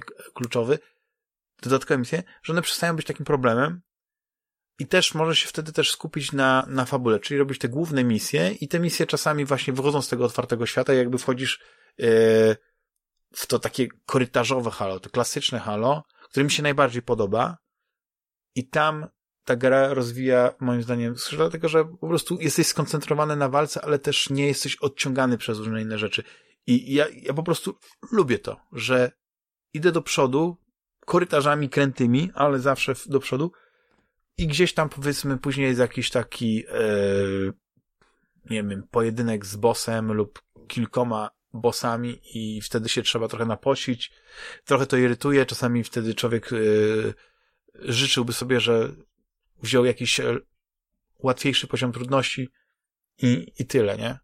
Ale jeśli chodzi o... Na legendarnym rozumiem, że grasz od razu. Nie. Ani na heroiku. Ja gram na normalnym. Ale po prostu nie pamiętałem nigdy, żeby Halo mi sprawiało tyle problemu, ale z drugiej strony, wiesz, my się zmieniamy, my się starzejemy, my już nie mamy tej cierpliwości i tą cierpliwość trzeba sobie odbudowywać.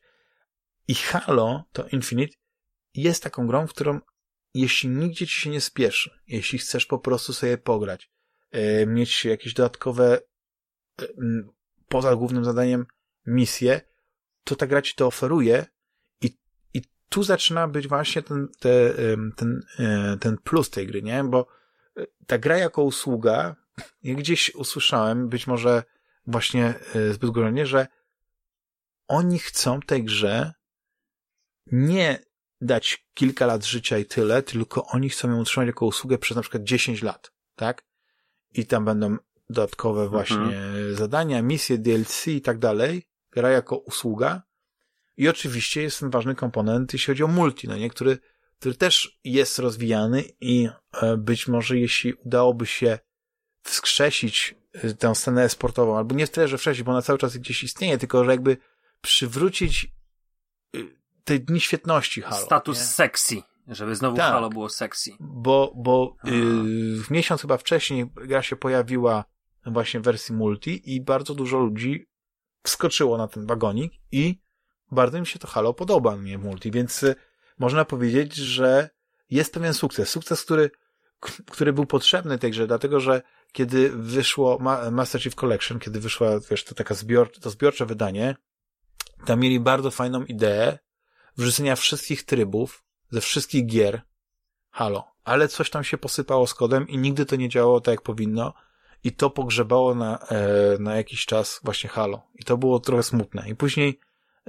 oczywiście tam Guardians trochę to odbudował, tą scenę Halo, ale dopiero teraz i też dzięki Game Passowi, który to sprawia, że ta gra jest właściwie za darmo, no, jak no, płacisz Game Passa, więc masz, więc jest ta bardzo duża baza użytkowników, którzy na przykład okazuje się, że nie wiem, mogliby ten czas poświęcić na Battlefielda 2042, ale okazuje się, że Battlefield jest taki sobie i dopóki go nie naprawią, mogą grać w inną grę. No i jaka to... Znaczy, to nie jest tak, że to są ci sami gracze, no nie, żeby szukają tego samego. Ale jednak Halo Infinite ma świetny multiplayer z takim progiem wejścia, że na przykład ja, który tak dużo nie gram, jeśli chodzi o multi, wszedłem i nie byłem, znaczy nie czułem się jak lama, bo to nie mówię, że od razu byłem gdzieś wysoko, tak, tylko po prostu miałem satysfakcję z gry. No. I wiesz, no, ja nie jestem wielkim fanem w ogóle 343 Industries, no nie? Uważam, że oni przejmując schedę po Bungie, no bardzo mieli, no oczekiwania były ogromne i oni w pewnym sensie ich nie spełnili, ale być może właśnie Infinite to jest ich taka pierwsza gra od dłuższego czasu, która już będzie kojarzona z nimi, a nie powiedzmy z odtwórcami, powiedzmy, znaczy że nie odgrzewają kotletu po Bungie, no nie, i próbują niby coś tam zrobić po swojemu, ale tak naprawdę wszystko, co zmienili, bo chcieli wprowadzić jako swoje, to okazywało się, że jakby psuli to, co było w Halo najciekawsze, najlepsze, nie?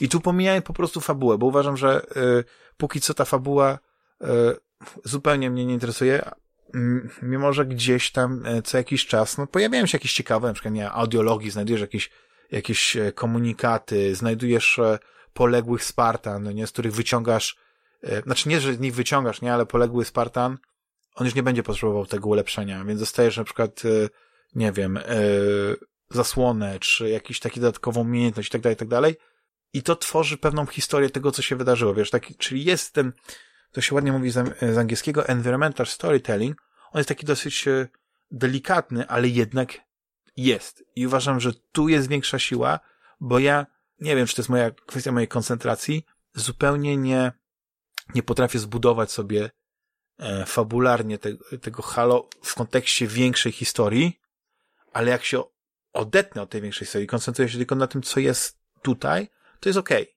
Wiesz, że po prostu Master Chief wygląda świetnie, filmiki przewodnikowe wyglądają naprawdę porządnie, gra w wersji na One nie przynosi wstydu, a gram na One. No, to jest na pewno gra, w którą warto się zapoznać. No i tak jak mówię, miałem pewne oczekiwania, jeśli chodzi o Infinite od dłuższego czasu. Później zobaczyłem zwiastun, który mnie fabularnie, powiedzmy, nie przekonywał. Później usłyszałem o tym otwartym świecie i trochę zagrałem i się nie tyle, że odbiłem, ale musiało, powiedzmy, upłynąć jakieś 2, 3, 4 godziny grania. Może 4 godziny to przesadziłem, ale tak ze 2, 3 zanim poczułem w sobie taką pewność, jeśli chodzi o rozgrywkę, a później zacząłem właśnie wciągać się, interesować się tym, co się dzieje, samą grą. Więc jakby ostatecznie, jeszcze nie jakie moje zdanie będzie w ogóle o całej grze, ale na pewno z takiego średniaka już jestem taki na takim etapie, że no, to jest dobra gra. To jest dobra gra. Czy bardzo dobra, czy to będzie gra, o której będę chciał dłużej porozmawiać, wrócić do niej podczas plebiscytu na podcastu, tego nie wiem. Ale powiem tak, że jeśli ktoś ma Game Passa i chciałby po prostu, a nigdy się na przykład nawet, tak jak powiedziałeś, Rafale, jakby się zapytałeś, czy ktoś, kto w ogóle nawet nie zna Halo, mógłby się nazywać? Powiem tak, dlatego, że w tej grze ta wiedza, którą wydawało mi się, że mam o tym uniwersum i o rozpoznawaniu, wiesz, tych przeciwników, wiedzeniu, kiedy oni tam jakby rzucają jakiś test, że coś jest gorsze niż potop, nie, tam flood albo tak dalej, że to nie ma znaczenia. Możesz o tym wiedzieć, możesz o tym nie wiedzieć. Być może fajnie byłoby zrobić sobie taki maraton, wiesz, od pierwszej części i zakończyć na Infinite, ale to nic takiego, to nie zmieniłoby nic tak naprawdę, wiesz, oprócz tego, że no ja miałem taki plan. Że miał być lepsze te... Znaczy, jeden jest minus. Bo ja... No. Nie ma koopa. Że ten koop dopiero będzie wiosną. Tak. Co jest akurat moim zdaniem śmieszne, bo to, co było dobre zawsze w Halo, to był ten koop. I koop kanapowy, i koop sieciowy, i ta gra idealnie by się... No, ja widzę po prostu tutaj niesamowity potencjał, kiedy nie samotnie, ale właśnie taką trójką, czwórką Spartan atakujesz taki nawet mocno broniący się z dużą miłością takich potężnych przeciwników, właśnie taki obóz, taką bazę. To byłoby kapitalne. I nie może na wiosnę, jak to włączą, bo wiesz co, podobno jakieś duże problemy były i to chyba właśnie one i One X robiły problemy, żeby z tym koopem wystartować.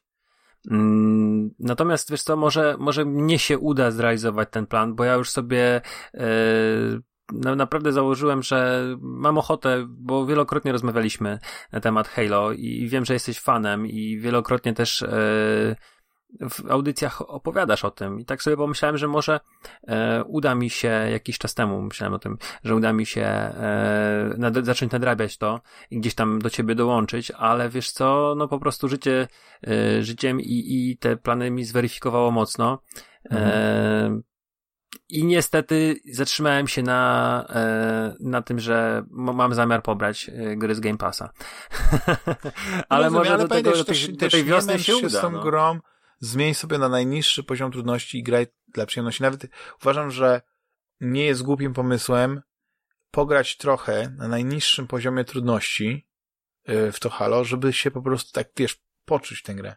Jeśli w pewnym momencie się okaże, że ta gra jest zbyt prosta, to spokojnie można wtedy zacząć od nowa i włączyć sobie ten wyższy poziom, bo nie można zmienić poziomu trudności w trakcie. I zacząć od nowa. Żeby się nie irytować, bo to jest najgorsze, co może cię odrzucić od gry, właśnie ta irytacja. A Halo, to ta trylogia, wiesz, pierwsza, ona naprawdę była niesamowita. To jest dla fanów Space Opery.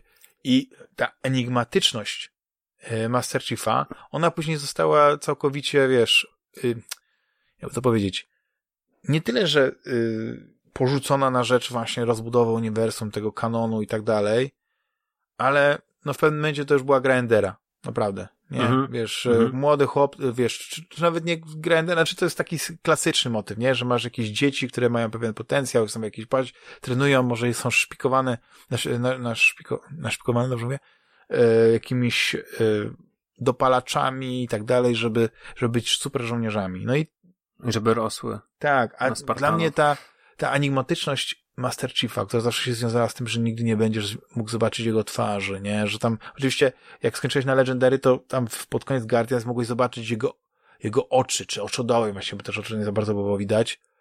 Ale to jest coś niesamowite, bo ja uważam, że czasami im mniej wiemy, tym to jest lepsze dla postaci, dla tego klimatu, no ale kto wie, no nie? Pewnie przyjdzie kiedyś taki moment, że Master Chief zdejmie hełm i wtedy już to, ten czar może prysnąć. No ale to jest...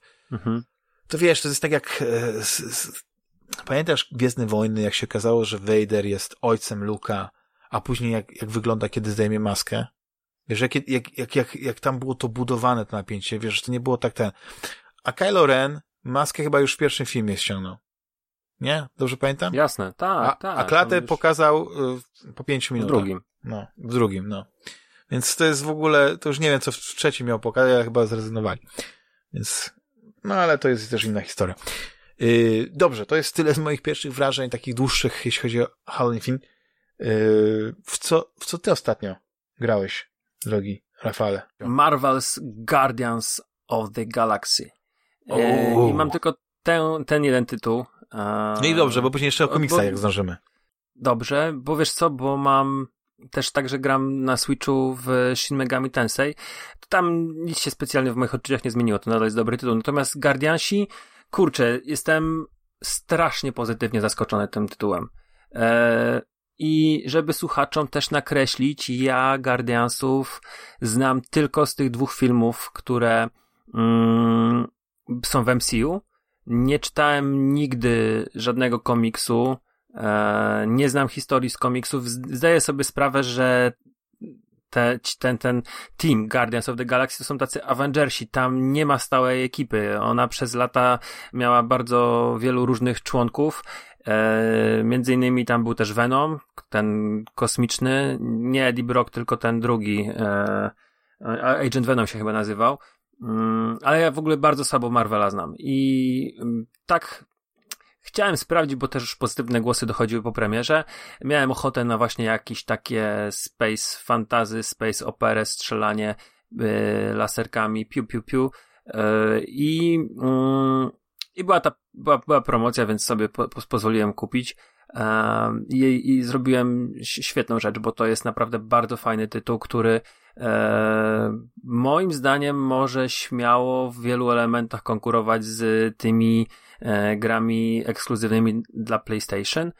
Najbliżej by mi było porównać to do... Znaczy to tak, może gameplayowo. Gameplayowo mamy podział na powiedzmy dwie sfery. Jest eksploracja, gdzie chodzimy sobie ekipą, albo całą piątką, albo w ogóle tak, poruszamy się tylko Peterem Quillem, bo to jest ten sam skład, który jest Star-Lordem. Ten sam skład, który był w filmach, czyli Gamora, Rocket, Raccoon, Groot i Drax. Plus Peter Quill. I tylko Peterem się poruszamy, natomiast nasi towarzysze nam biegają sobie za nami, wykonują różne rzeczy, my tam towarzyszymy, są sterowani przez SI. I przy eksploracji oni sobie za nami chodzą, albo gdzieś tam sobie coś robią, jakieś zadania, które im zlecimy, bo możemy im takie proste komendy wydawać, czyli na przykład Drax jest silny, więc może coś podnieść i przenieść, Gamora może wbić się swoim mieczem w jakąś ścianę i może nas pociągnąć jako takie, no, wystrzelić nas trochę w górę, Groot może swoimi pnączami, to jest Groot to jest to żywe drzewo, może stworzyć most, Rocket może coś wysadzić, każdy ma tam jakieś swoje umiejętności. Przy tej eksploracji sobie zwiedzamy bardzo fajne światy, znajdujemy znajdźki, znajdujemy walutę, za którą rozbudowujemy swoje umiejętności, swój sprzęt. I druga część gameplayu to jest walka, gdzie wydajemy naszym towarzyszom polecenia. My mamy 2 pistolety, latamy sobie i strzelamy i te pistolety zadają początkowo bardzo mało obrażeń. Później z biegiem kolejnych rozdziałów one się okazują, że są trochę magiczne, dostają moce, a mogą zamrażać, razić prądem, ogniem, żywiołami generalnie. I dzięki temu też możemy po pierwsze w trochę inny sposób eksplorować, dzięki tym nowym umiejętnościom. A poza tym, w walce możemy niektórych przeciwników zamrozić, niektórych porazić prądem, w momencie, kiedy oni są wtedy sparaliżowani, to wiadomo, jak działają te wszystkie żywiołowe ataki. I to ułatwia ataki naszych towarzyszy, tak? Czyli Drax może tymi swoimi sztyletami kogoś rozbić, Rocket może strzelić z jakiejś tam silniejszej broni, Groot też jakiś tam kolejny atak, że wbija ręce w ziemię, wychodzą kolce. Każdy ma z tych naszych towarzyszy, w zależności na ile zdobędziemy punktów doświadczenia w walce, to możemy inwestować punkty w te ataki. Każdy ma 3+1 specjalny. I tak naprawdę ta walka na tym polega, że my zadajemy małe obrażenia i dyrygujemy ekipą na polu bitwy, czyli musimy też pewnego rodzaju elementy na planszach, na arenach wykorzystywać. To jest na przykład jakiś pojemnik, którym może Drax rzucić, czy to jest jakieś miejsce, gdzie Rocket może położyć minę, czy to jest jakaś tam część ziemi, z której mogą wyrosnąć te pnącza Gruta. I to jest ciekawe, aczkolwiek nie jest to top notch. To nie jest walka jakaś super strategiczna. Dzieje się wszystko bardzo szybko. Musimy... Taka trochę chaotyczna jest. Musimy nad wszystkim dosyć dobrze panować. Nie jest łatwa ta gra na pewno. Na normalu, bo gram na normalu kilka razy ginąłem i to już w tych pierwszych etapach, bo właśnie nie za bardzo czaiłem, że właśnie tutaj nie tylko się strzela, bo przeciwnicy są gąbki. Dla nas przynajmniej. I musimy naprawdę pomyśleć właśnie, jak tutaj na przykład, nie wiem...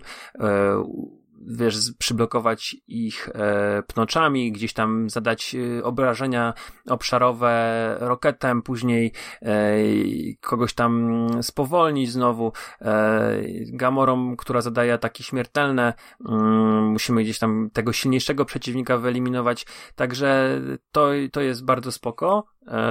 Czas zwalnia, kiedy wybieramy naszych te komendy dla naszych towarzyszy. I jest taki pewien moment, kiedy możemy po naładowaniu paska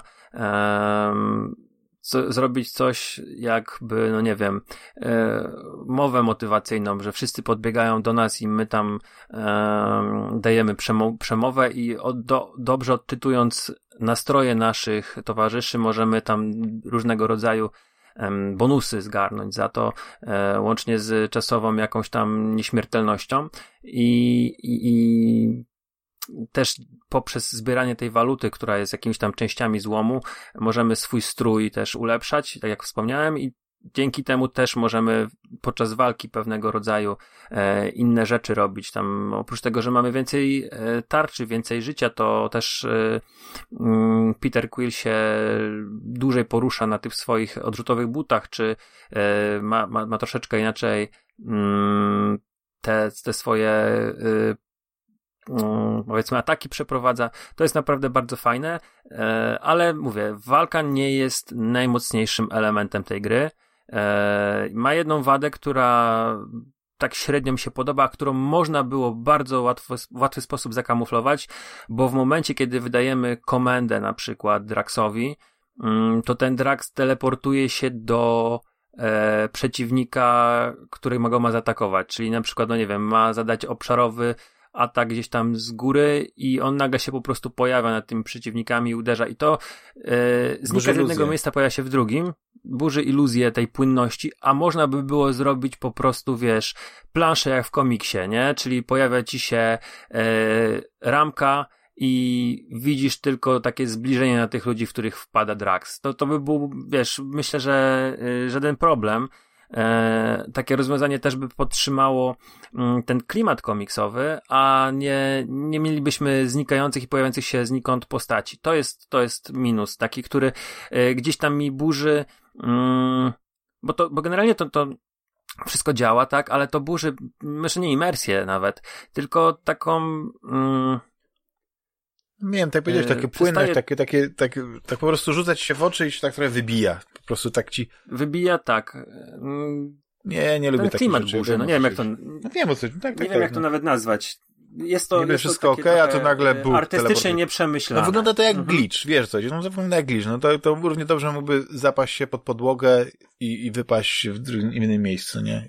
I jako glitch. No i tyle. No ale być może nie mogli tego inaczej rozwiązać, jeśli może testowali to, co by było, gdyby na przykład, była animacja, że on musi dobiec i tak dalej, ale nie byłoby wtedy... Myślę, że to by za długo trwało. Bo tak, i wtedy nie byłoby tego postaci... efektu, tak, bo zanim by tam pobiegł, to by się rozbiegli, więc nie byłoby tego uderzenia, wiesz, obszarowego czy coś. Ja to rozumiem, no, tak, że na pewno te niektóre areny być... są małe, ale niektóre są naprawdę duże. I tak jak mówisz, on by na przykład bardzo długo biegł z jakiegoś tam jednego końca na drugi. Także to musiała być ta teleportacja, ale to można było jakoś zamaskować.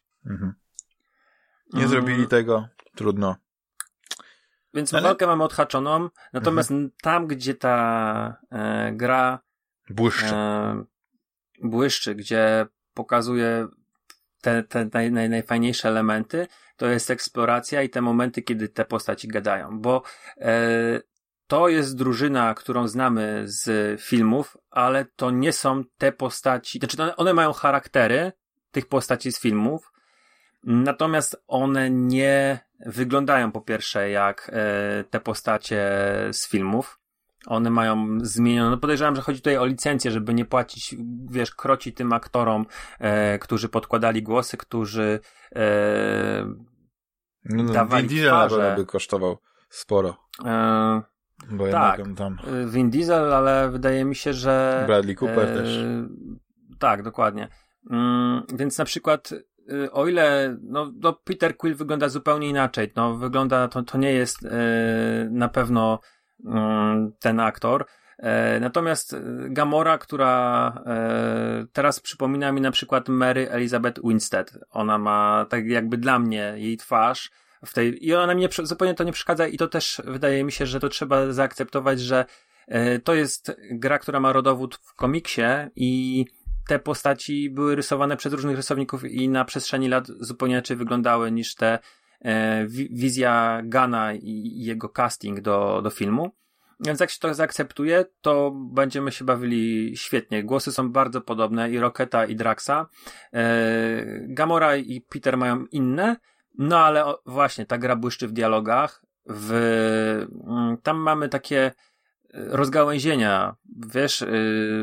Mamy drzewka dialogowe i mamy rozgałęzienia. Możemy też pewne rzeczy zrobić, poprosić, rozkazać swoim towarzyszom, które wpłyną na ich nastawienie do nas. I te dialogi się zmieniają. Możemy, wiesz, gramy sobie, eksplorujemy i nasza grupa idzie w lewo, a my pójdziemy w prawo i tam w prawo nic nie ma, nic nie znajdujemy i wracamy i Rocket się będzie przez następne kilka minut nabijał, że poszliśmy, że zabłądziliśmy, że zboczyliśmy ze ścieżki i później znowu to wraca. Hej, a pamiętacie na tej planecie, kiedy Peter poszedł tam i wrócił i tam nic nie było? Ha, ha, ha. Więc to jest niesamowite, bo tam ilość pracy, jaka jest włożona, nie?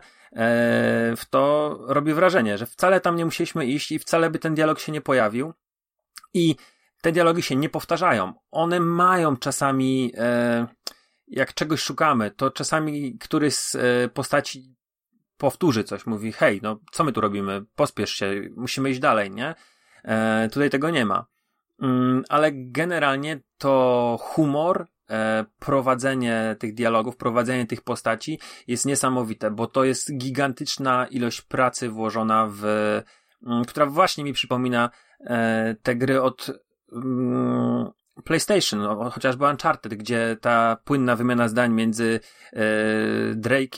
Nathanem Drake'em, a którymś z naszych towarzyszy, czy to jest jego brat, czy to jest Elena, czy to jest no nie wiem, ktoś tam inny, ona była taka super płynna i często zależna od tego, co robiliśmy,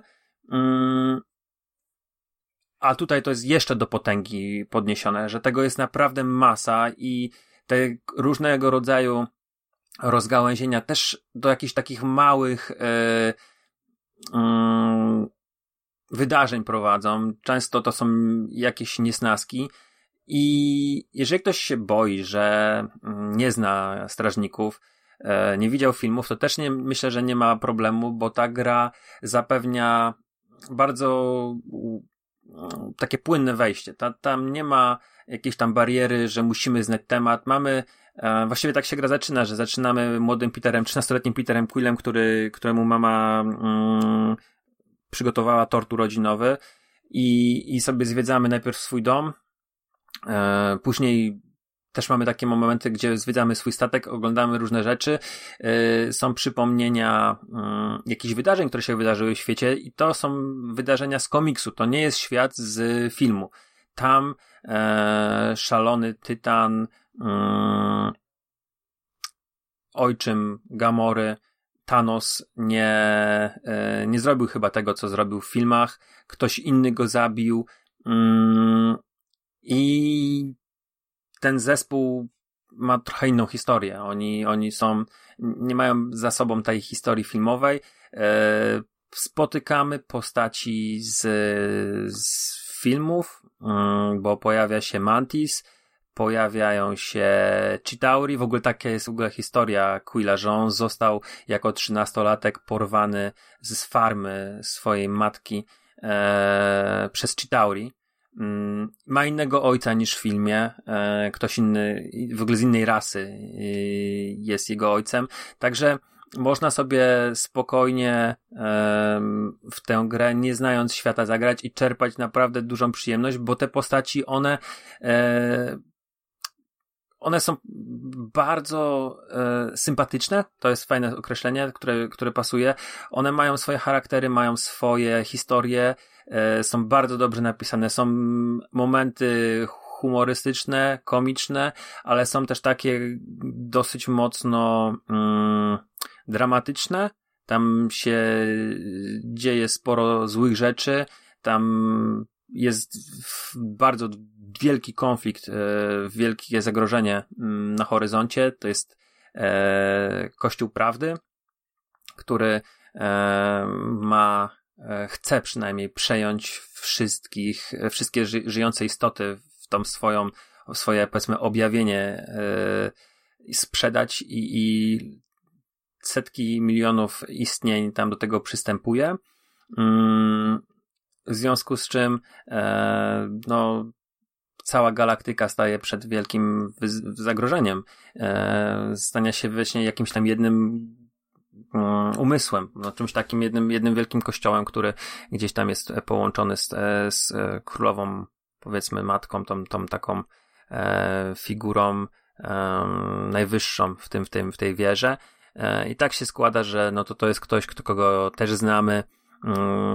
Pojawia się ten Nova Corps, mamy tam sporo fajną misję mamy na tym Nowhere, to jest ta głowa jakiegoś tam olbrzyma wydrożona w środku, z której pobierają tą szarą materię mózgu i tam właśnie jest ten kolekcjoner i to jest taka, mnie się kojarzyła ta misja, gdzie po prostu sobie chodzimy, rozmawiamy z ludźmi, oglądamy różne rzeczy, możemy w coś zagrać, możemy właśnie zwiedzić muzeum tego kolekcjonera. Kojarzyła mi się trochę z Madagaskarem, z tym miastem znowu w Uncharted 4. Ktoś mi może powiedzieć, że to jednak nie jest trafne porównanie, bo na przykład Uncharted 4 wyglądało ładnie, miało ładniejsze animacje i tutaj trochę się zgodzę, bo tam Naughty Dog zrobił niesamowicie bogate te animacje. Tutaj tego tak aż bardzo nie ma. Trochę ta iluzja jeszcze pada, kiedy obrócimy kamerę i zobaczymy, jak nasi towarzysze wspinają na przykład na jakąś górę i to jest takie super uproszczone, nie? Ale ja gram na podstawowej PlayStation 4 i ta gra wygląda fantastycznie. Przede wszystkim te lokacje są takie, wiesz, nie z template'a, nie? Ta stacja kosmiczna to nie jest jak dziesiątki innych stacji, które widzieliśmy, tylko ona jest naprawdę inna. Że tam są właśnie jakieś pola, gdzie się pobiera te kawałki mózgu. Te statki kosmiczne wyglądają niesamowicie. Zaczynamy w ogóle w takiej lokacji, która jest poddana kwarantannie, tam się coś dzieje i to jest jakby złomowisko statków porośnięte jakimiś różnymi dziwnymi grzybami, naroślami, koralami i wędrujemy później po różnego rodzaju planetach i mamy te kosmiczne widoczki. To wszystko jest niesamowite. To jest takie, wiesz, wyciągnięte z wyobraźni najlepszych rysowników, którzy pracowali dla Marvela. Poraża często to skalą, pomysłowością, kolorami. To jest orgia wręcz kolorów. To nie jest szaro, bura, gra, tylko tam są no każdego rodzaju odcienie, każdego koloru. Jest taka, wiesz, taka bombonierka pełna kolorowych cukiereczków. Poza tym, no świetna oprawa dźwiękowa, bo tam mamy oprócz tego, że kawałki prawdziwych kapel, które naprawdę licencjonowane utwory, które pasują do tego charakteru, jaki nadał Guardiansom James Gunn w filmach. To są bardzo podobne utwory, czyli taki, wiesz, rok lat 80., pop lat 80., kiedy Peter miał te 13 lat i tego słuchał. To jest jeszcze ta kapela Star-Lord. Ten napis nosi na kurtce, bo to była jego ulubiona kapela. I ten Star-Lord to jest wymyślony zespół. Twórcy tej gry stworzyli kapelę i nagrali całą płytę i na początku możesz sobie wziąć okładkę tej płyty i przeczytać wszystkie teksty z tej płyty i przesłuchać całą płytę. To jest niesamowite. I tam jest właśnie masa takich rzeczy, takich drobiazgów, które powodują, że wiesz, ta gra coraz bardziej rośnie w niektórych momentach, że myślisz sobie, że wiesz, że pierdoła, ale a to możesz w jakiś tam inny sposób obrócić dialog i coś innego się stanie, możesz zrobić coś, możesz gdzieś pójść, możesz coś w ogóle, czegoś w ogóle nie zobaczyć. Znajdźki, tak jak powiedziałem, są stroje od tych klasycznych, takich, w których pierwszy raz się pojawiły postaci, które wyglądają super. Na przykład można sobie ubrać Rocketa w strój, który zaprojektował mu Mike Mignola w jakiejś tam miniserii z lat 80., poprzez te klasyczne, które, mówię drugi raz klasyczne, ale te, których znamy z filmów, to są te pierwsze, które znajdujemy. Pierwsze znajdźki to są właśnie filmowe wdzianka Guardiansów. Ja jestem zauroczony tą grą. Ona jest po prostu bardzo przyjemną, nie chcę mówić, że bezmózgą rozrywką, bo jednak tą historię się chłonie i ona nie jest głupia, ona ma bardzo dużo takich akcentów wyższych, tych emocji takich jak można się trochę zasmucić, trochę przejąć tym coś, co widzimy na ekranie, takich też ciepłych momentów. Ale przede wszystkim ona poprawia humor i to jest coś, co mi naprawdę było ostatnio bardzo potrzebne, bo tam jest cały czas się Micha cieszy, cały czas rzucane są żarty przez Rocketa, przez Star-Lorda, ale też ten niezrozumienie sarkazmu i dosłowne branie wszystkiego przez Draxa jest po prostu niesamowite i to jest tak świetnie napisane, że jestem pod wielkim wrażeniem pisarstwa tych ludzi i dlatego uważam, że ta nagroda za narrację najlepszą w zeszłym roku, czy w tym obecnym, który nam mijać będzie zaraz, jest jak najbardziej zasłużona. Ta gra jest świetnie napisana, poza tym trzyma ten komiksowy sznyt charakter, ma jakieś tam minusy przy tej walce, która może być nudna, trochę repetytywna, trochę tam teleportacje mogą nie pasować, ale jeżeli chodzi o eksplorację, jeżeli chodzi o te wszystkie rozmowy, o te wszystkie drobne elementy, no to jest sztosik. Najwyższa półka. No to się sztosik, cieszę, tak. Że tak... I ta gra jest długa. Ta gra jest długa. Ona nie jest... Ona mi się wydawała, że to może być pierdółka, bo często te gry na licencjach są dosyć krótkie, nie? Ale ja już mam kilkanaście godzin i jeszcze parę tych chapterów przede mną, żeby sprawdzić sobie, to rzucę okiem, na którym ja jestem. Mam kilkanaście godzin i jestem w chapterze 10. I na przykład wiem na pewno, że można wrócić w New Game Plus i pewne rzeczy inaczej zagrać, pewne elementy się otwierają nam, bo na tych pierwszych planszach nie mamy na przykład tych mocy swoich pistoletów, żeby coś tam dosięgnąć, dostać się gdzieś. I jeżeli chcemy sobie grę wymaksować, to możemy w New Game Plus zagrać z tymi mocami, które już uzyskaliśmy. I są jeszcze takie na sam koniec. Oprócz tego, że chodzimy po planszach, sobie zwiedzamy, oglądamy to wszystko, to są też momenty, gdzie latamy tym naszym statkiem i to jest całkiem sprawnie zrobione. To na razie miałem 2 takie misje i one były naprawdę bardzo w porządku. To nie było jakieś takie na odczep się, tylko akcja i jedno to była ucieczka, drugie to było polowanie, strzelanie. Naprawdę fajnie to zrobili. Myślę, że jak jest ktoś nieprzekonany... Nie wiem, właściwie miałem zapytać, a może o fabułę zapytam, no ale zacząłeś mówić o fabule, to mówię okej. Później miałem zapytać o muzykę. Dubbing jest. I powiedziałeś właśnie to, co chciałem usłyszeć, więc generalnie mi się wydaje, że to jest chyba bardzo kompletna recenzja, nie mam nic do dodania i myślę, że tak jak, ale to już chyba mówiłem dzisiaj kilka razy, tak powiem to jeszcze raz, że na pewno po Guardians of the Galaxy, Marvel's Guardians of the Galaxy, tych Strażników Galaktyki sięgnę i chętnie, jak uda mi się jeszcze przed najplebiscytem zagrać, to zobaczymy, jak wysoko się pojawi na naszej liście. Dobrze, Rafale, króciutko, bo jednak trochę nam zeszło, o tych komiksach. I ja powiem tak, że jest teraz taka paczuszka mieszana, nie wiem, czy czasami śledzisz, co wrzucam na grupę Fantasmagieria, jest taka paczuszka, która się nazywa Games and Comics Crossover Collection i to jest paczuszka na Humble Bundle i za niecałe 11 euro jest to paczuszka, która składa się i z gier, między innymi takie jak Syberia, czy 13, Asterix i Obelix, Garfield Cards, co już taki mniej ciekawy, i między innymi Black Sad Under the Skin i dodatkowo są komiksy i te komiksy naprawdę bardzo fajnie uzupełniają to, co już jakiś czas temu się pojawiło, te europejskie komiksy, które polecałem. Wtedy to była taka czysta paczuszka, czysto komiksowa, tylko że jak zwykle, jeśli chodzi o te komiksy, tam zwykle to jest taki smaczek. Przeważnie to są jakieś te pojedyncze historie, wiesz, nie wiem, 1-2 tomy, czy tam wydania i to wszystko. I na przykład jeśli chodzi o Black Sada, to jest tylko jeden komiks, ale go przeczytałem i kurczę, to jest jednak sztos. To jest kapitalna historia w ogóle.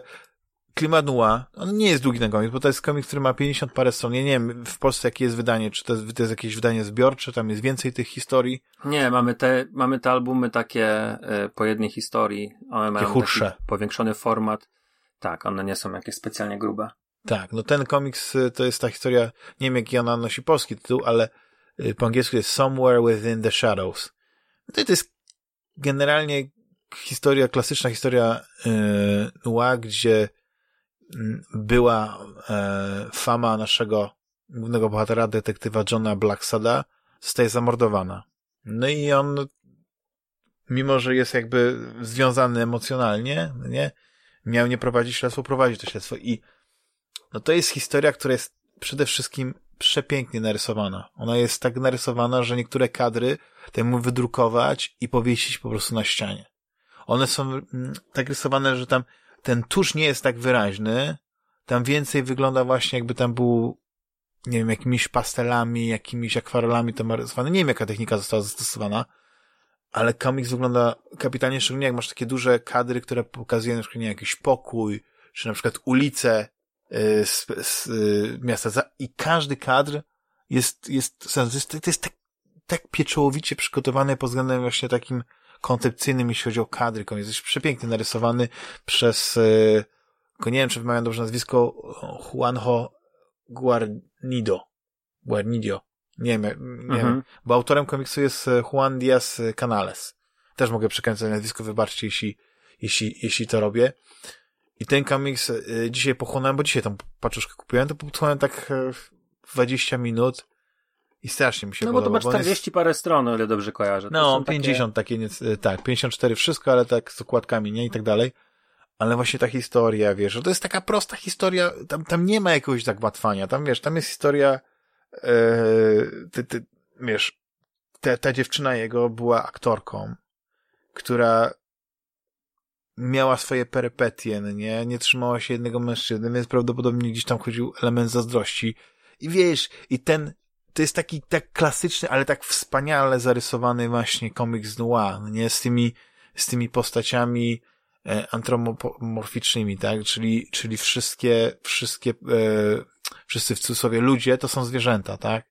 I mają pewne cechy, bo masz, prawda, komisarzem, czy tam szefem policji, dla którego praktykuje Black Sad jest, znaczy właśnie to jest ciekawe, że to się trochę tak wygląda to jakby on był prywatnym detektywem, ale pracuje dla policji. Ja nie wiem w ogóle o co w tym chodzi dokładnie, jaka to jest taka zawiłość tego wszystkiego, bo to nie jest jakoś tak jednoznacznie powiedziane, że on jest przedstawiany jako taki prywatny detektyw, wchodzi w prochowcu, prawda, sam sobie sterem i okrętem jest, ma te złote myśli, jak każdy, prawda, prywatny detektyw powinien być, no ale ma przełożonego, który mu na początku właśnie mówi, żeby się trzymał do tej sprawy z daleka, a później dostaje taki jakby komunikat od niego, że jednak ma wolną rękę, nie? No nie chcę tutaj za bardzo zdradzać. I jest kapitalny. Nie wiem, czytałeś ten komiks, prawda? Na pewno. Wiesz co? Dawno temu, 20 lat temu. Nie będę się wypowiadał, jeżeli chodzi o fabułę, bo pamiętam tylko wrażenie, jakie robił na mnie od strony graficznej. I zgadzam się z tym, co powiedziałeś, że jest to wyjątkowe połączenie kreski i malunku. Naprawdę strasznie mi się to podobało, ale nigdy nie kupiłem swoich egzemplarzy.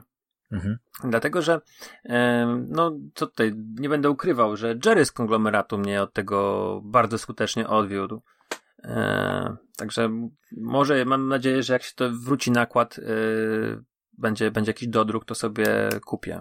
Znaczy ja myślę, że po prostu te komiksy były wydane właśnie takim jak omnibus, coś takiego, że po prostu te historie wszystkie w jednym wielkim tomie takim, wiesz, bo to jest, żeby to było właśnie takim kredowym papierze. Znaczy na pewno jest wydane na kredowym papierze, mi się wydaje, że to jest ładne jest wydanie. Tak, że te polskie wydania to już nie jest ten TM Semik, stare lata na niej papier toaletowy. No już dawno nie. Tak, więc ten kolor, ta kreska, wiesz, bije z tych stron.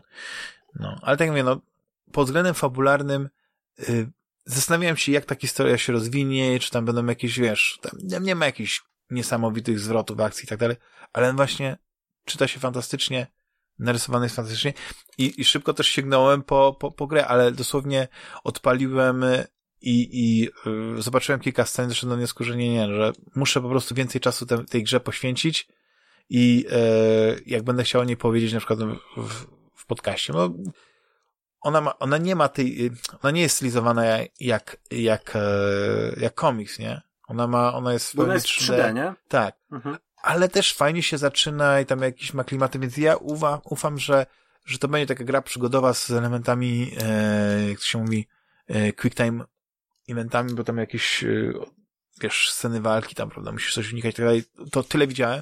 To się zapowiada ciekawie, ale paczuszka jest naprawdę fajna, jeśli chodzi o komiksy, bo jest parę takich tytułów, jak ja to mówię, wiesz, komiksów dla dorosłych, nie? I masz komiks Syberia, którego w ogóle nie znałem. Masz komiks, on jest taki bardzo ciekawy, to jest taki trochę, na poły mi się wydaje, nie pamiętam dokładnie, taki trochę, nie wiem, czy tam były jakieś elementy erotyczne, nie, ale jest Raptors. Nie wiem, czy kojarzysz taki komiks. Nie. Ja go pamiętam, bo ja dawno temu go widziałem. To jest o wampirach? Wiesz co? Trochę tak, znaczy on jest z pogranicza właśnie, wiesz, tego świata mroku, że ale to oczywiście nie jest świat mroku ten na licencji, nie?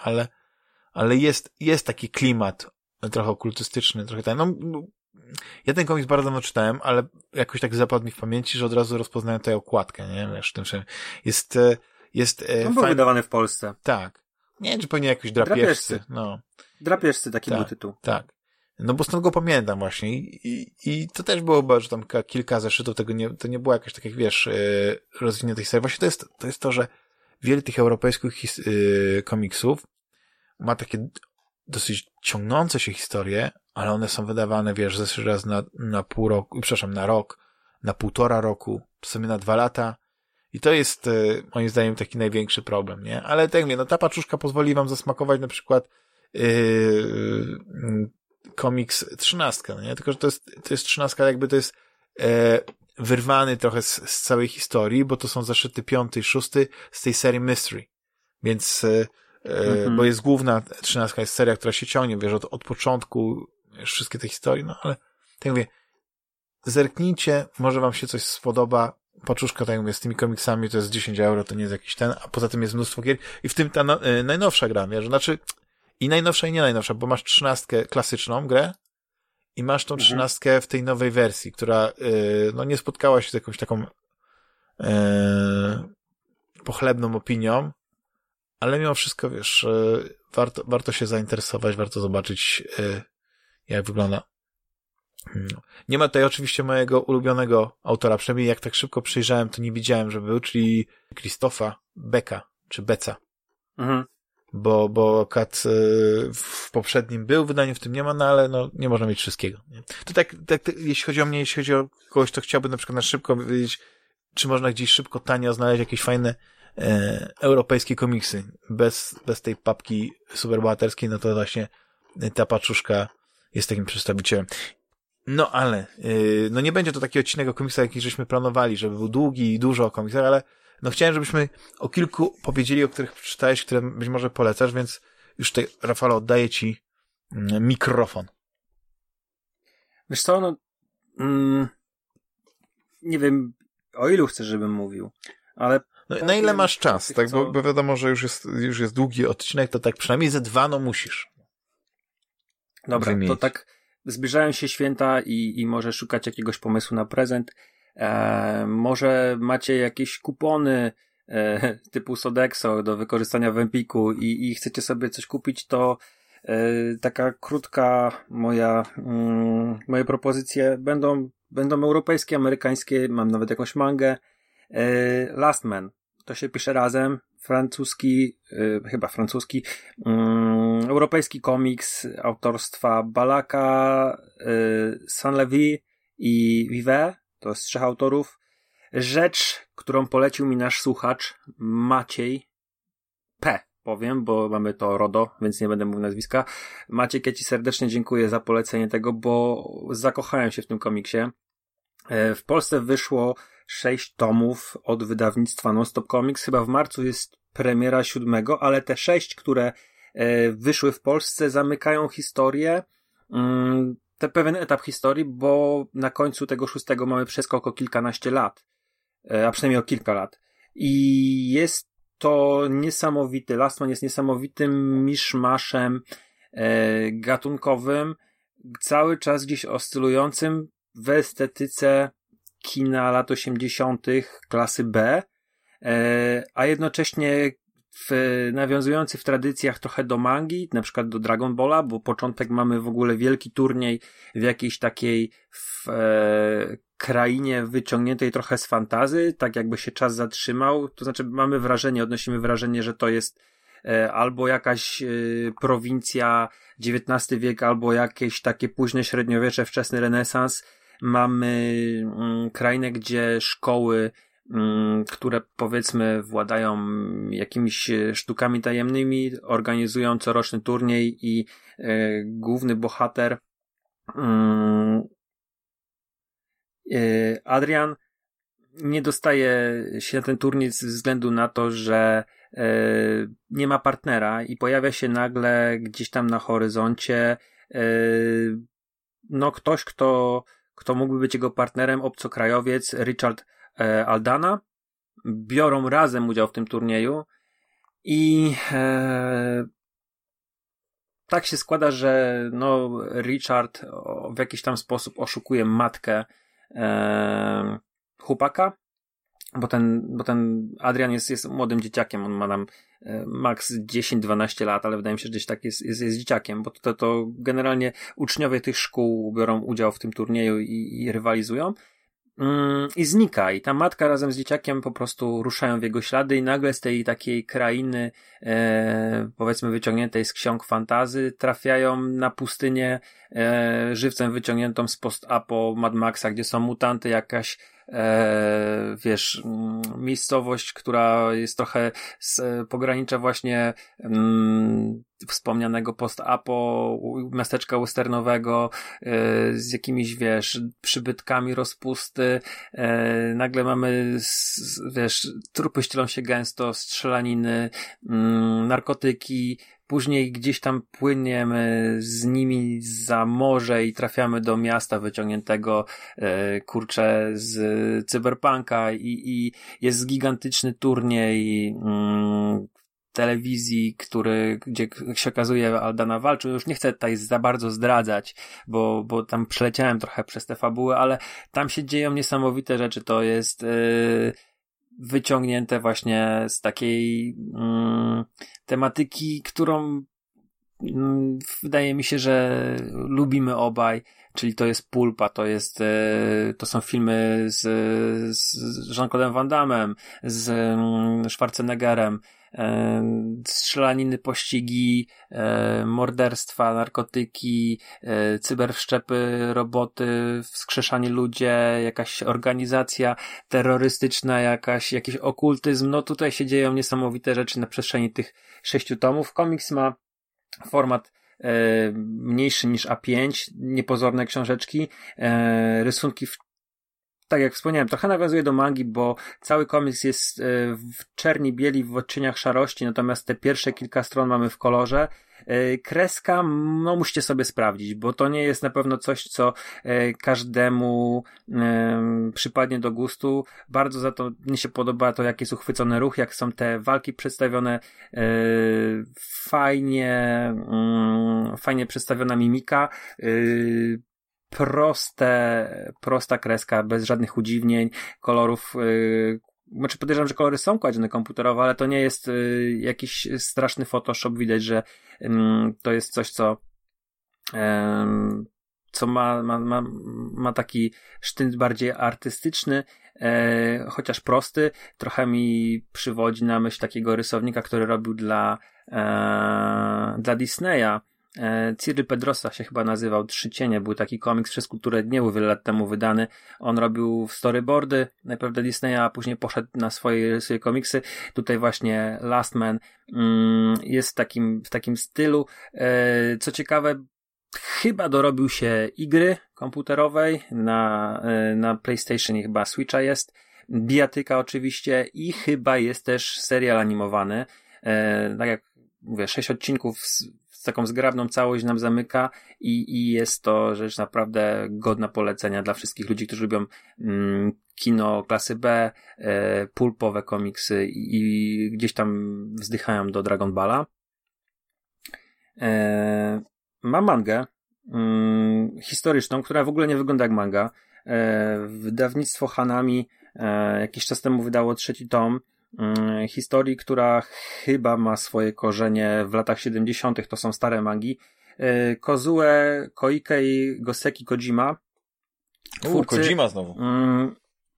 Twórcy z takiej serii, którą my już mieliśmy w Polsce okazję poznać. Samotne wilki szczenie nawet było ekranizowane. 3 filmy o tym, ta historia w Polsce był wydany na VHS-ie. Film Kat Shotguna się chyba nazywał, ale oni też właśnie Poranek ściętych głów, to jest saga historyczna, gdzie rysunki są bardzo klasyczne, przypominające, no bo to wiadomo, komiks z lat 70., bardziej przypominającą taką europejską, czy nawet polską kreskę, tą, którą znamy z komiksów historycznych z lat 80. czy 70. Bardzo pięknie wypracowane rysunki, tylko czerń, biel i pociągnięcia tuszem.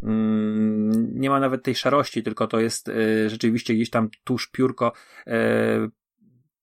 Bardzo przede wszystkim rzecz skierowana dla dorosłych i to jest historia Yamady, to są krótkie historyjki, to są takie jakby historie z życia Yamady, który jest nie jest samurajem, ale też nie jest roininem, jest urzędnikiem, który uzyskał swoje stanowisko w spadku, w dziedziczył po ojcu, jest człowiekiem odpowiedzialnym na dworze cesarza za próbowanie mieczy, czyli przynoszą mu miecz i on musi ten miecz wypróbować, a próbuje go na podczas egzekucji przestępstwa. Tak myślałem, że to nie będzie nic miłego, że jakiś bambus, tylko jakaś szyja. No tak. I to jest bardzo historyczny komiks. Tam jest, jeżeli ktoś jest zainteresowany Japonią, to tutaj jest masa rzeczy o tym, jak działały struktury na dworze cesarza, szogunatu i począwszy od tego, jakie monety były, jakie kimona, bo tutaj jest zachowane to wszystko, jakie prawa i obyczaje. Poza tym jest to rzecz brutalna, pokazująca, jak ten świat feudalnej Japonii działał, jaki był stosunek wobec kobiet. I każda ta historia jest taką po części trochę historią kryminalną, po części taką opowieścią o tym, jak wybrnąć z jakiejś sytuacji. To są naprawdę fajne rzeczy, bo mamy jakiegoś człowieka, który gdzieś tam się zamknął w powiedzmy w spichlerzu i wziął zakładnika i ktoś musi go pokonać. No i wybierają oczywiście osobę, która może przebić ścianę, no, ale to jest długa podbudowa, bo oczywiście Yamada jest mistrzem miecza, on jest jednym z prawdopodobnie najlepszych szermierzy na dworze cesarza, ma tam jakąś taką technikę, że potrafi przeciąć tym mieczem samurajskim człowieka po skosie, od ramienia po biodro i to jest naprawdę bardzo fajna rzecz. Jasne, że też nie dla wszystkich, bo myślę, że styl graficzny jest klasyczny bardzo, w bardzo dosłownym tego rozumieniu. I te historie nie są, to nie jest jakaś ciągłość fabularna, ale myślę, że jeżeli ktoś lubi Japonię, jeżeli ktoś lubi historyczne rzeczy, to znajdzie tutaj bardzo dużo fajnych rzeczy. Świetna rzecz. I wydaje mi się, że to jest jedna z ciekawszych lektur, jakie miałem w tym roku. Ale tak jak wspomniałem, no to jest brutalne i to jest bardzo naturalistyczne, także tutaj będziecie, jeżeli ktoś nie lubi specjalnie takiego naturalizmu w rysunku, czy to jeżeli chodzi o męskie czy kobiece ciała, czy też właśnie jakieś tam brutalne sceny cięcia, no to tutaj raczej odradza. Natomiast można też się dużo dowiedzieć chociażby o tym przeklętych mieczach Muramasa. Nawet ta jedna gra jest zrobiona pod takim tytułem Muramasa The Demon Blade. To tutaj jest cała historia, jak to się stało, że te miecze są w wielu pozycjach japońskich wspominane jako jakieś takie przeklęte miecze i tak dalej. No to tutaj jest historia tych mieczy. Ja polecam. Super rzecz. Zresztą wszystkie te komiksy, które dzisiaj będę mówił, to tak. Ja polecam, bo... No mam nadzieję. Bo wybrałem nadzieję, bo sobie tak ciekawie o nich opowiadasz, ale wiecie co, nie czytajcie. Kolejny komiks science fiction od Nonstop Comics. Na razie wyszły w Polsce 2 tomy. Na 3. tom musimy trochę poczekać. The Weatherman, czyli Pogodynek, albo Pan od Pogody. Pisze to Jody LaHibb, a rysuje Nathan Fox. I Nathan Fox mi przywodzi na myśl, jak patrzę na jego kadry, trochę Adlera, tego, który rysował w Resecie. Aha. Dobrze mówię? Piątkowski, Adler i później tak. Były te komiksy wydawane przez Egmont. Więc tak jak sobie patrzę na kreskę, to mi właśnie przypomina Adlera, chociażby w przedstawianiu miasta czy postaci. Jest to, tak jak powiedziałem, komiks science fiction, dzieje się chyba w XXVI wieku. Na Marsie. Tak się stało, że Ziemia jest po jakimś wielkim ataku terrorystycznym i jest strefą no-go. Nie można tam się dostać, bo ktoś rozpylił wirusa i okazuje się, że ten właśnie pogodynek z Marsa, bardzo sympatyczny Nathan, jest prawdopodobnie właśnie tym, który odpowiada za wykradzenie i dostarczenie terrorystom tego wirusa. I on przez tę koalicję tam marsjańską zaczyna być ścigany, ale ta informacja się wydostaje. No i nagle zabili 18 miliardów ludzi gdzieś tam na Ziemi, więc cały kosmos go ściga, bo to było jakoś niedawno. I ten komiks, po pierwsze, jest bardzo fajnym science fiction. Tutaj się masa rzeczy dzieje. Od podróży kosmicznych poprzez walki wielkimi robotami, walki z potworami, z komandosami. No, wszystkim, co sobie wymyślisz, to tutaj masz. Masz nawet takiego kosmicznego rewolwer Ocelota. Zdrady co chwilę zmiany frontów, ale też ci terroryści gdzieś tam, którzy rozpylili nad Ziemią wirusa, też się już tam jakieś groźby pojawiają, jest jakiś tam wątek polityczny, pani prezydent na Marsie, ale ten komiks ma bardzo ciekawą taką głębszą rzecz, bo on ma bardzo dużo takich cech, przynajmniej ja tak to odbieram, z pisarstwa Philipa K. Dicka, czyli chodzi o tę tożsamość, bo Nathan, ten pogodynek, on ma swoje wspomnienia, on jest pogodynkiem, jest w ogóle innym kolesiem, inaczej wygląda i nagle wszyscy mówią mu, że jest jakimś komandosem, który walczył w wojnach gwiezdnych i po prostu sobie tę pamięć wykasował i wgrał sobie co innego. I czy to jest prawda? Kim jest Nathan? Czy rzeczywiście jest tą osobą, za którą wszyscy go biorą? Wiesz, to jest to takie zamieszanie, które wprowadzał często Dick, nie? Że nie do końca wiemy, czy ta postać rzeczywiście jest tą, za którą się podaje, czy nie, czy udaje, czy nie. Bardzo to fajnie jest napisane. Fantastycznie narysowane, bo to jest taka kreska bardzo nowoczesna, bardzo kolorowa i no bardzo też kartunowa momentami, ale tam gdzie trzeba ma masę rzeczy do podziwiania. Te kolory są położone fantastycznie. Całostronicowe kadry to po prostu można oglądać bardzo długo, bo jest pieczołowicie narysowany. Jest też niegłupi. Tam jest naprawdę parę fajnych takich elementów hard science fiction, które gdzieś tam się nam myślę, że mogą spodobać. Jedyny minus jest taki, że są tylko 2 tomy w Polsce i na świecie również, bo przez pandemię prace nad 3. tomem, bo to się ma zamknąć w 3 tomach. Aha. Trwają i wiesz, już nawet jak kupiłem pierwszy w ciemno, bo to był tak komiks, który sobie gdzieś tam dobrałem do zakupów, bo po prostu po tym jak ostatnio nagrywaliśmy o komiksach, stwierdziłem, że warto tą swoją półkę trochę odświeżyć, trochę rzeczy posprzedawałem, trochę rzeczy pokupowałem i te kolekcje chociażby Hellblazera, o którym wspominałyśmy wtedy, sobie wzbogaciłem właśnie swoje półki o komiksy z Johnem Constantinem. I właśnie tego The Weathermana, pogodynka sobie dobrałem i nie żałuję, bo to jest rzecz świetna. Sprawdźcie sobie, jak wygląda kreska i jeżeli chcecie jakąś taką wesołą rozwałkę, która ma... Nie jest niegłupia, nie? No to bardzo polecam, bo to jest rzecz, która może wam się spodobać. Szczególnie, że to też jest planowane na zamkniętą serię 3-tomową, no wiadomo, że zawsze jest ta obawa z wchodzeniem w jakieś takie długie rzeczy, czy to będzie wydane do końca w Polsce, czy nie, czy to będzie fajne do końca.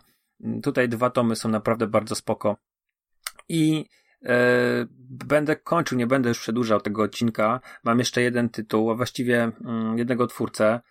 Zatizuj. Tylko powiedz tytuł i ten. Chcę trochę powiedzieć o tym. To nie a jednak. Tak, że, mówię, to ostatnia rzecz i będziemy kończyli. Znowu od Non-Stop Comics, bo jakoś tak się złożyło, że ich ofertę przeglądałem ostatnio, sobie parę rzeczy kupiłem. Też jedną właśnie od Maćka, naszego słuchacza. Jeszcze nie, pacjenta jeszcze nie przeczytałem, ale twórca, którego możemy kojarzyć gracze, bo pisał scenariusz do Dead Space'a i pisał też scenariusz do Bulletstorma. Rick Remender, który napisał 2 komiksy. Jeden to jest Fear Agent i to jest rzecz, która może znaleźć uznanie u ludzi, którzy lubią takie klasyczne sci-fi z lat 50., bo to jest właśnie coś w tym stylu. Kreska jak najbardziej współczesna, fajnie pokolorowana, natomiast główny bohater jakby żywcem wyciągnięty właśnie z komiksów z tamtego czasu, czy z naszych wyobrażeń o tamtych komiksach, ale też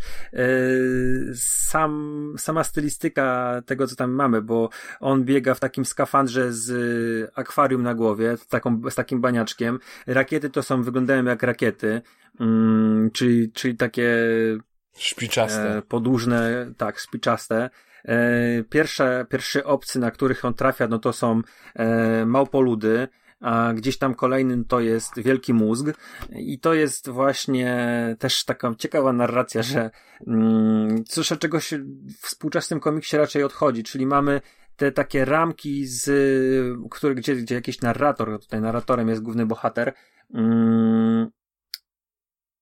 Hugh Houston, mówi, co się dzieje, nie? Czyli tak jakby mamy komentarz Zofu do tego, co nasz główny bohater robi. Jest to typowa pulpa science fiction z obcymi, którzy chcą podbić galaktykę, z tym naszym tytułowym FIR agentem organizacji FIR, która ma tam w jakiś sposób bronić interesów ludzi, ale też jakiegoś tam porządku.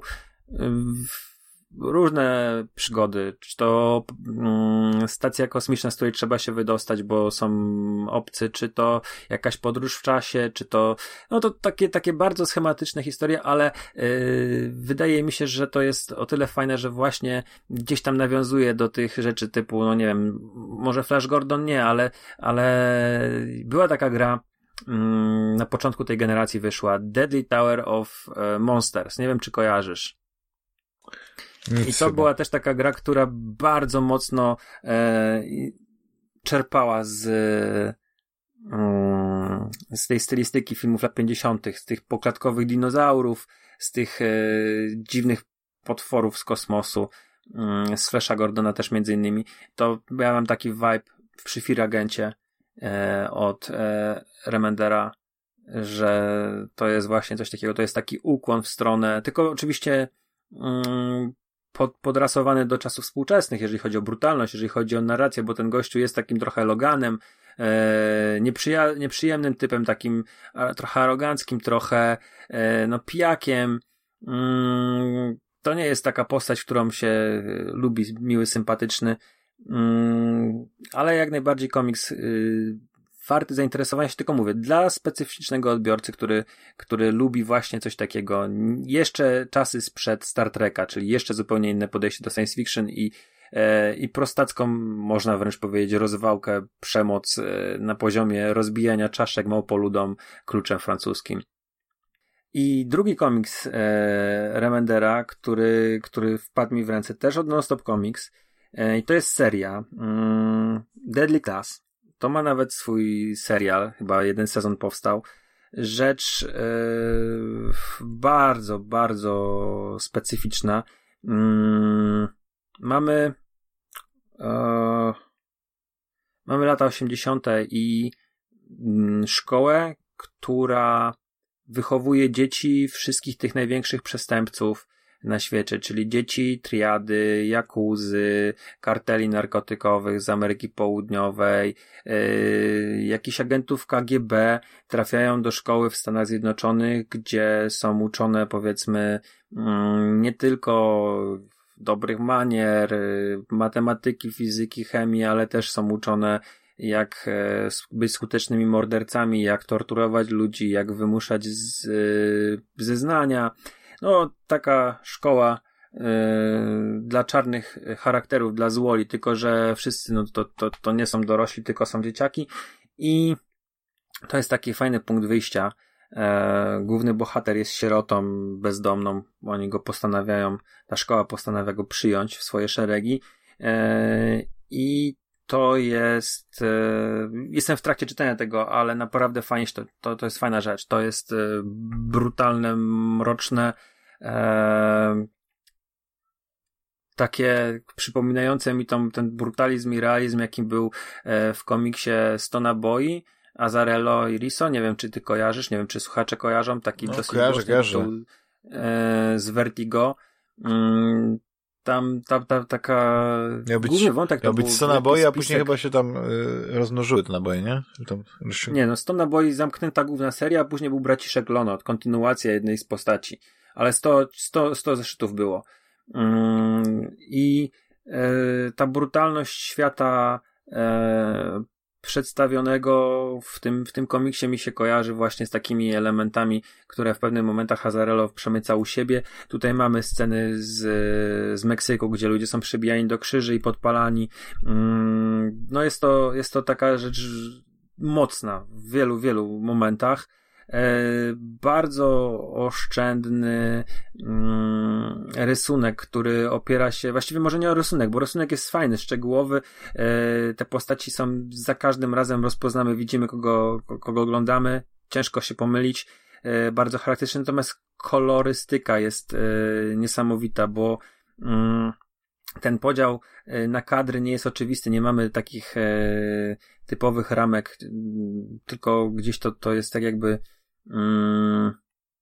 Znaczy typowe ramki są, bo są po prostu białe, ale czasami mamy te kadry w zupełnie inny sposób poukładane niż tak, do czego ja jestem przyzwyczajony. Mamy na przykład zostawione białe marginesy i tylko takie ilustracje na 2/3 strony, i całe na przykład rozdziały w jednej kolorystyce utrzymanej w zieleniach albo w czerwieni, w zależności czy mamy na przykład Meksyk, czy to jest jakieś tam wspomnienie sierocińca, to jest to w takich odpowiednich kolorach, tonach utrzymane.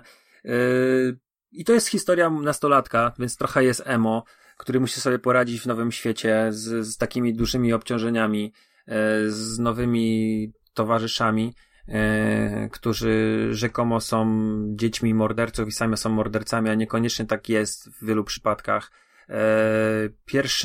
Pierwszy tom to jest właśnie to, jak on jest sobie przyjęty i jeden z jego nowych kolegów prosi go, żeby pojechał z nim do Las Vegas i zamordował mu ojca. Więc oni jadą, to są lata 80., jadą do Las Vegas, tam jest jakiś wielki koncert, bierze LSD i mamy, wiesz, Las Vegas Parano w wykonaniu nastolatków, którzy właśnie będą chcieli zabić gościa, który gdzieś tam jest hazardzistą.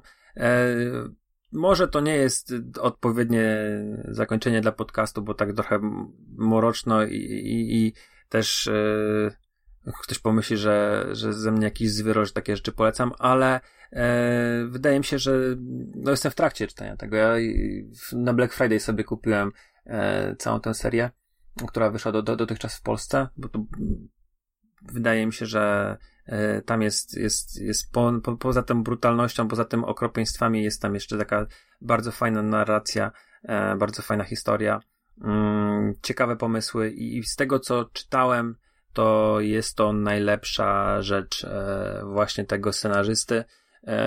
Remender, przypomnę, on podobno odpowiada za historię w Dead Space'ie i w Bulletstormie, także możecie, jeżeli znacie te gry, to możecie wiedzieć, czego się spodziewać po Fear Agencie i po Deadly Class. Dobra, to chyba tyle. No, całkiem długi nam podcast wyszedł, miał wyjść krótszy, ale cieszę się. Jak zawsze.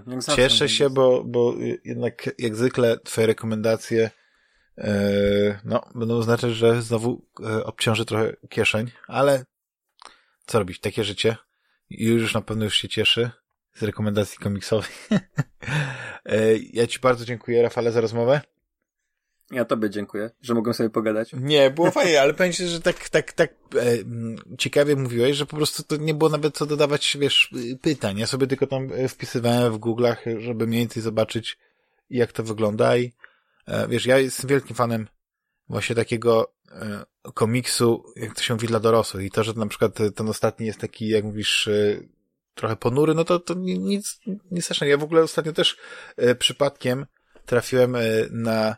Nawet nie wiedziałem, że tak, ale to można się domyślić, że komiksy Hellblazera też są, nie? No bo wiadomo, Hellblazer wszyscy znamy, nie? John Constantine albo Constantine. Mhm.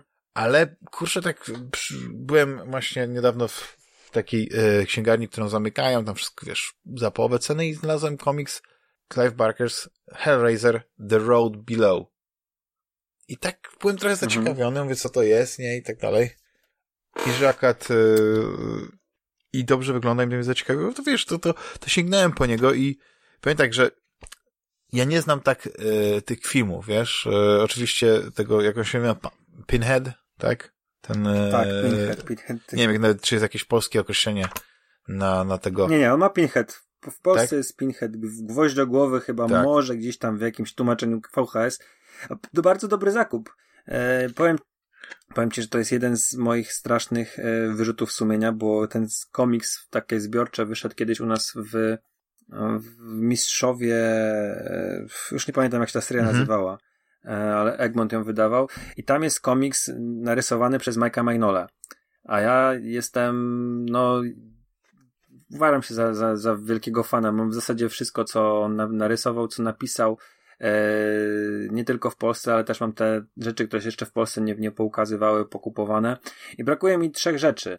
Brakuje mi książek Hellboya, były dwie w latach tam powiedzmy początek XX wieku i właśnie to zbiorcze wydanie Hellraisera, tam jest jeden komiks narysowany przez niego i tego mi brakuje z tych rzeczy, które w Polsce wyszły. Wiesz, ten komiks jest o tyle ciekawy, że mi się na przykład ta postać Pinheada jakoś tak zawsze negatywnie, że to jakiś demon jest i tak dalej kojarzyła.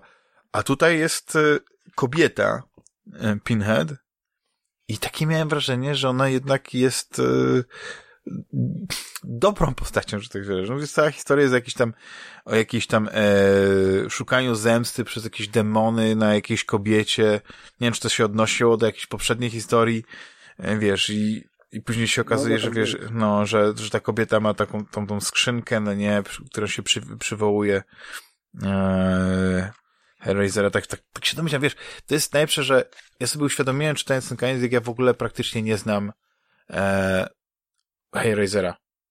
Przecież tam tyle tych filmów było, nie? Ale jakoś tak nigdy mi nie szło, tak, wiesz, że gdzieś tam jak było w telewizji, to wiesz, w telewizji to się nie da oglądać horrorów, kiedy masz co 15 minut, 20-minutowe reklamy, więc nigdy nie będziesz ten klimat, a ta era VHS-u, czy DVD, to mnie to przeskoczyło.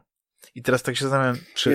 Jedynka, dwójka, trójka i piątka chyba, albo szóstka są takie godne polecenia. No właśnie, też jak wymieniłeś tylko... 20. Trójka tylko ze względu na to, że tam jest taki naprawdę kampowy klimat, ale to nie jest dobry film. Natomiast a w ogóle pierwszy film... Teraz wróciła do Barkera w ogóle. No ale on kręcił w ogóle jakieś te filmy? Bo on... No jedynka jest jego. No właśnie, bo on jako reżyser to się tam... Nie wiem, czy się spełnił, czy nie. Chyba się bardziej spełnił jako pisarz. Jedynie takim jednym z moich... Znaczy nie, że ulubionych, ale bardzo sobie w mojej kolekcji laserdysku przyszłości cenię, to jest właśnie Lord of Illusions. To jest taki horror, trochę zmieszany z właśnie znowu z kryminałem noir, bo mamy tego detektywa, który prowadzi tą sprawę, nam się okazuje, że jest jakaś tam sekta i tak dalej. No i później już się zaczynają takie, wiesz, sceny bardzo ostre dziać, nie? Ale to jest, nie wiem, znasz Lord of Illusion, nie? Tak, to też jest seria Clive'a Barkera. No właśnie, i nie wiem, ten film chyba nigdy nie zdobył jakiejś takiej wielkiej sympatii, ale tam grał ojejku, jak się nazywa nasz ulubiony zagubiony w czasie? Bakula. Scott Bakula, Fremke Jansen, parę takich jeszcze znanych aktorów, dalszego pana już nie pamiętam teraz nazwisk. Wiecie, tak, że bardzo lubię ten film, ale nigdy jakoś nie trafiłem na Hellraisera, a później chyba kwestia tego, że to się zrobiło takie, wiesz, taki typowy piątek 13, nie? Że właśnie odcinali tych filmów na potęgę, nie? I prawdopodobnie robili je po kosztach. No ale jak mówisz, że jest kilka wartych uwagi. Nie chciałbym, żeby to tak było porównywane, bo Hellraiser mimo wszystko on zawsze miał całkiem niezły poziom. Wiesz co, akurat to się tak zbiegło, że to nigdy nie było jakiś taki typowy slasher, taki głupkowaty. Nawet ten chyba kręcony w Rumunii, 7 chyba była, z Kary Wurar kręcona w Rumunii, ona była całkiem niezła. Gdzieś tam zawsze było to piekło, to kara, ta nieubłagana, ta jakieś tam poszukiwanie jakichś dziwnych doznań. Mniej więcej, może poza tą ostatnią częścią, która była zrobiona chyba, żeby tylko utrzymać prawa, to była 9. Albo 10, to te przynajmniej te 8 wydaje mi się, że były całkiem w porządku. Szczególnie 1, 2 były bardzo dobre. Mam nadzieję, że teraz Barker, bo to wróciło do niego i on będzie chciał zrobić coś z tym nowego, z tą marką. Przynajmniej tak zapowiadał. Ale jest trochę klimat na te remake'i tych starych, klasycznych horrorów. Halloween też chyba ze 2 miał, nie? Takie nowożytne, nie? Z Jamie Lee Curtis. Tak. Znaczy... Ten z Jamie Lee Curtis, to jest sequel do 1, nie? Tam ignoruje wszystkie inne filmy i mamy też remake sprzed 10 lat chyba Roba Zombiego. Tak to mniej więcej wygląda.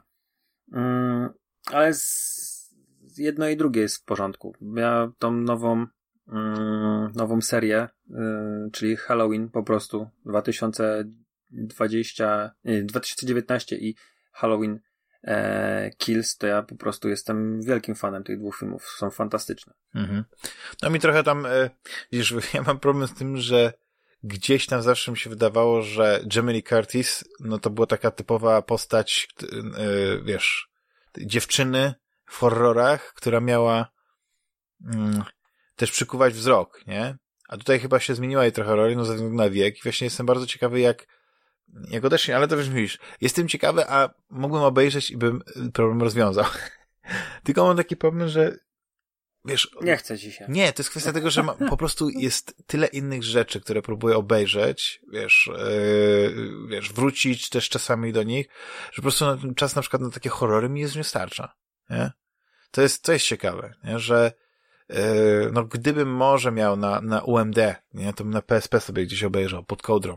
Ale tak, żeby obejrzeć, to musi być po pierwsze gdzieś na jakiejś platformie streamingowej, no bo już teraz dostęp do DVD jakichś takich klasycznych filmów, to też nie jest prosta sprawa, nie? Bo niektóre filmy teraz to są białe kruki. Naprawdę. Znaleźć gdzieś właśnie, nie wiem, Halloween, czy właśnie tych Hellraiserów wszystkich na DVD, to pewnie jest nie lada sztuka. Chociaż nie wiem, no może zrobili jakieś wydanie zbiorcze na Blu-rayu. No, ale wiesz, to jest kwestia tego, że po prostu ja czasami to tylko dodaję sobie do listy, co jeszcze obejrzę, co bym chciał obejrzeć, a później tak człowiek ogląda jakiś film świąteczny, jakiś film z rodziną, jakiś taki film, który można obejrzeć wiesz, z dziećmi, a czasami nawet nie, no czasami na przykład mecz w telewizji. Wiesz, jak to jest. Po prostu szukasz czegoś, co możesz tak obejrzeć, że nie jesteś zaangażowany, że twoja uwaga nie musi być w 100% zaangażowana, a jednocześnie daje ci radość i emocje, nie? Bo jednak mecz piłkarski to praktycznie czyste emocje. No i tak ten czas płynie i powiem ci, że ten 2021 rok to przepłynął, przeleciał bardzo szybko. I tak mówię, no ja nie wiem, co będziemy podsumowywać, szczerze mówiąc. Bo jeśli chodzi o mnie, to ja mam bardzo mało gier z tego roku, które pograłem. Prawdopodobnie na palcach jednej ręki, może dwóch uda mi się coś tutaj. Więc... No słuchacze się wypowiedzą. No tak. Będzie opcja komentarza, no i to... No właśnie. To myślę, że jakoś wspólnymi siłami coś tam zdziałamy. Natomiast tak, tak to prawda, że po pierwsze ten rok nie miał takich świetnych premier, przynajmniej dla mnie, bo jasne, no były tytuły, które podejrzewam wiele osób pochłonęły na dziesiątki godzin, ale ja się zaangażowałem w tylko kilka tytułów tegorocznych, tak? Mówimy o tegorocznych, bo nie mówimy o powrotach do jakichś tam, czy odgrzebania kubki wstydu, czy powrotach do starszych rzeczy. No. Zobaczymy. No ja wiesz, ja zauważyłem, że na przykład więcej czytam. Ja tak doszedłem do wniosku, że jak już szukam jakiejś interesującej fabuły, to już nawet nie szukam jej w grach, czasami w komiksie, ale właśnie takiej czystej historii przygodowej, wiesz, takiej scenie. Dlatego właśnie Clive Cussler jest dla mnie taką odskocznią, takim guilty pleasure. I powiem ci, że czytam od początku, mam nawet parę książek, które są, znaczy parę, no mam jedną książkę, która jest jakoś takiej z późniejszej, nie, że tam Odessa C, która już jest pisana chyba w większości chyba przez jego syna. Mam jeszcze jakiś The Cathroat, co wydaje mi się, że to jest chyba jakaś tam alternatywna historia, albo nie internet, dzieje się w czasach Kuby Usprowacza i tam jest zupełnie inny bohater, ze względu na czas oczywiście. O nazwisku Bella, nie pamiętam imienia. No wiesz, no po prostu jest dużo książek, które czytam, tylko dlatego, że po prostu, wiesz, zawsze chciałem przeczytać, a teraz mówię, no muszę, nie, że nie mogę tego odkładać, nie, wiesz, nie mogę. I to jest fajne, tylko że czasami jak się zmęczę, no to szukam jakiegoś innego tytułu i tak, szczerze mówiąc to, zrobiłem sobie niesamowicie wysoką kubkę, wiesz, nie chcę mówić wstydu, bo to nie jest żaden wstyd, nie, ale po prostu mnóstwo książek kupowałem ostatnio gdzieś na promocjach, no nie na Black Friday, jak to się też ładnie mówi, nie, bo było na Allegro dużo promocji. Zresztą na Allegro to można tanie książki kupić bez problemu, nie. No, to mówiłem, że kupiłem właśnie tą całą kolekcję Duny, która na razie stoi, to bo nie wiem, kiedy będę miał czas, żeby do niej tak wrócić tak na poważnie, skoro mam te wszystkie inne Clive'a Cusslera tytuły. Ja tak w komiksy właśnie Black Friday tak mnie trochę wydrenował, bo stwierdziłem, że co ja będę, wiesz, kupował gry i tak mam ich bardzo dużo, to może kupię właśnie trochę komiksów. I tak właśnie sobie tą non-stop comics ofertę przejrzałem. Dobra. Myślę, że dobijamy do 3 godzin, chyba wystarczy. No. Dokładnie. Dzięki jeszcze raz, Rafale.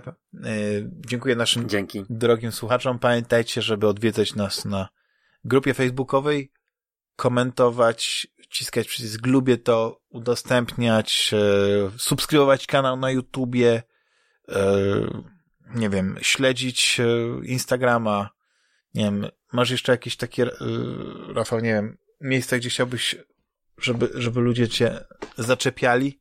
Nie, na tym Twitterze na przykład, albo gdzieś to indziej? Twitter, ja właściwie na Facebooku to tylko dla koszykówki jestem. Mhm. I dla grupy Fantasmagieria. Najlepszy na świecie, tak. No, ja jak tak zwykle... Jeżeli coś to tam piszę, jeżeli coś piszę w mediach społecznościowych, to tylko na Twitterze. Mhm. No ja oczywiście jeszcze raz polecę... Ja nie wiem, czy ta seria ma nazwę. Mi się wydawało, że chyba miała jakąś nazwę. O filmach opartych o grę. I nie, czy ona nie miała nazwy. Nie ma nazwy? Tak. Jeszcze nie ma cały czas. Tam z kolegą Rychem, tak? Sobie... Dobrze kojarzę? Pamiętam na imię? Tak. Nagraliście ostatnio 4 odcinki. 4? Dobrze mówię? 4 to były? Pod rząd? Znaczy, wiesz, to nie było, że były nagrywane pod rząd. No ja wiem, one się wydają dłuższe niż ten. Jak ja słuchałem ich, to myślałem, że tam jakieś pół godziny nagrywasz, a później patrzę, a nie, tam pół godzinki, więc okej. Więc to nie jest tak, że... Po prostu montowałem sobie rzeczy nawet z wakacji, które gdzieś tam sobie nagraliśmy, a nie było czasu tego robić wcześniej.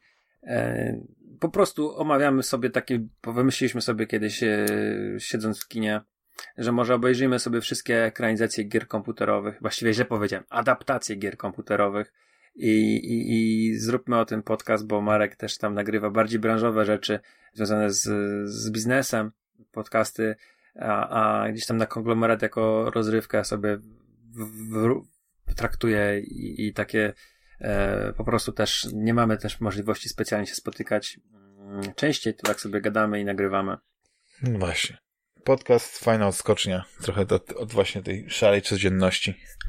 Dlatego ja mówię, muszę obejrzeć w takim razie, tylko nie wiem właśnie, muszę poczekać, aż w kinach będzie, albo właśnie na jakiś streamer, na ten Welcome to Raccoon City. Zareklamowaliście go. I co? I słyszymy się za tydzień. Cześć, hej. Cześć.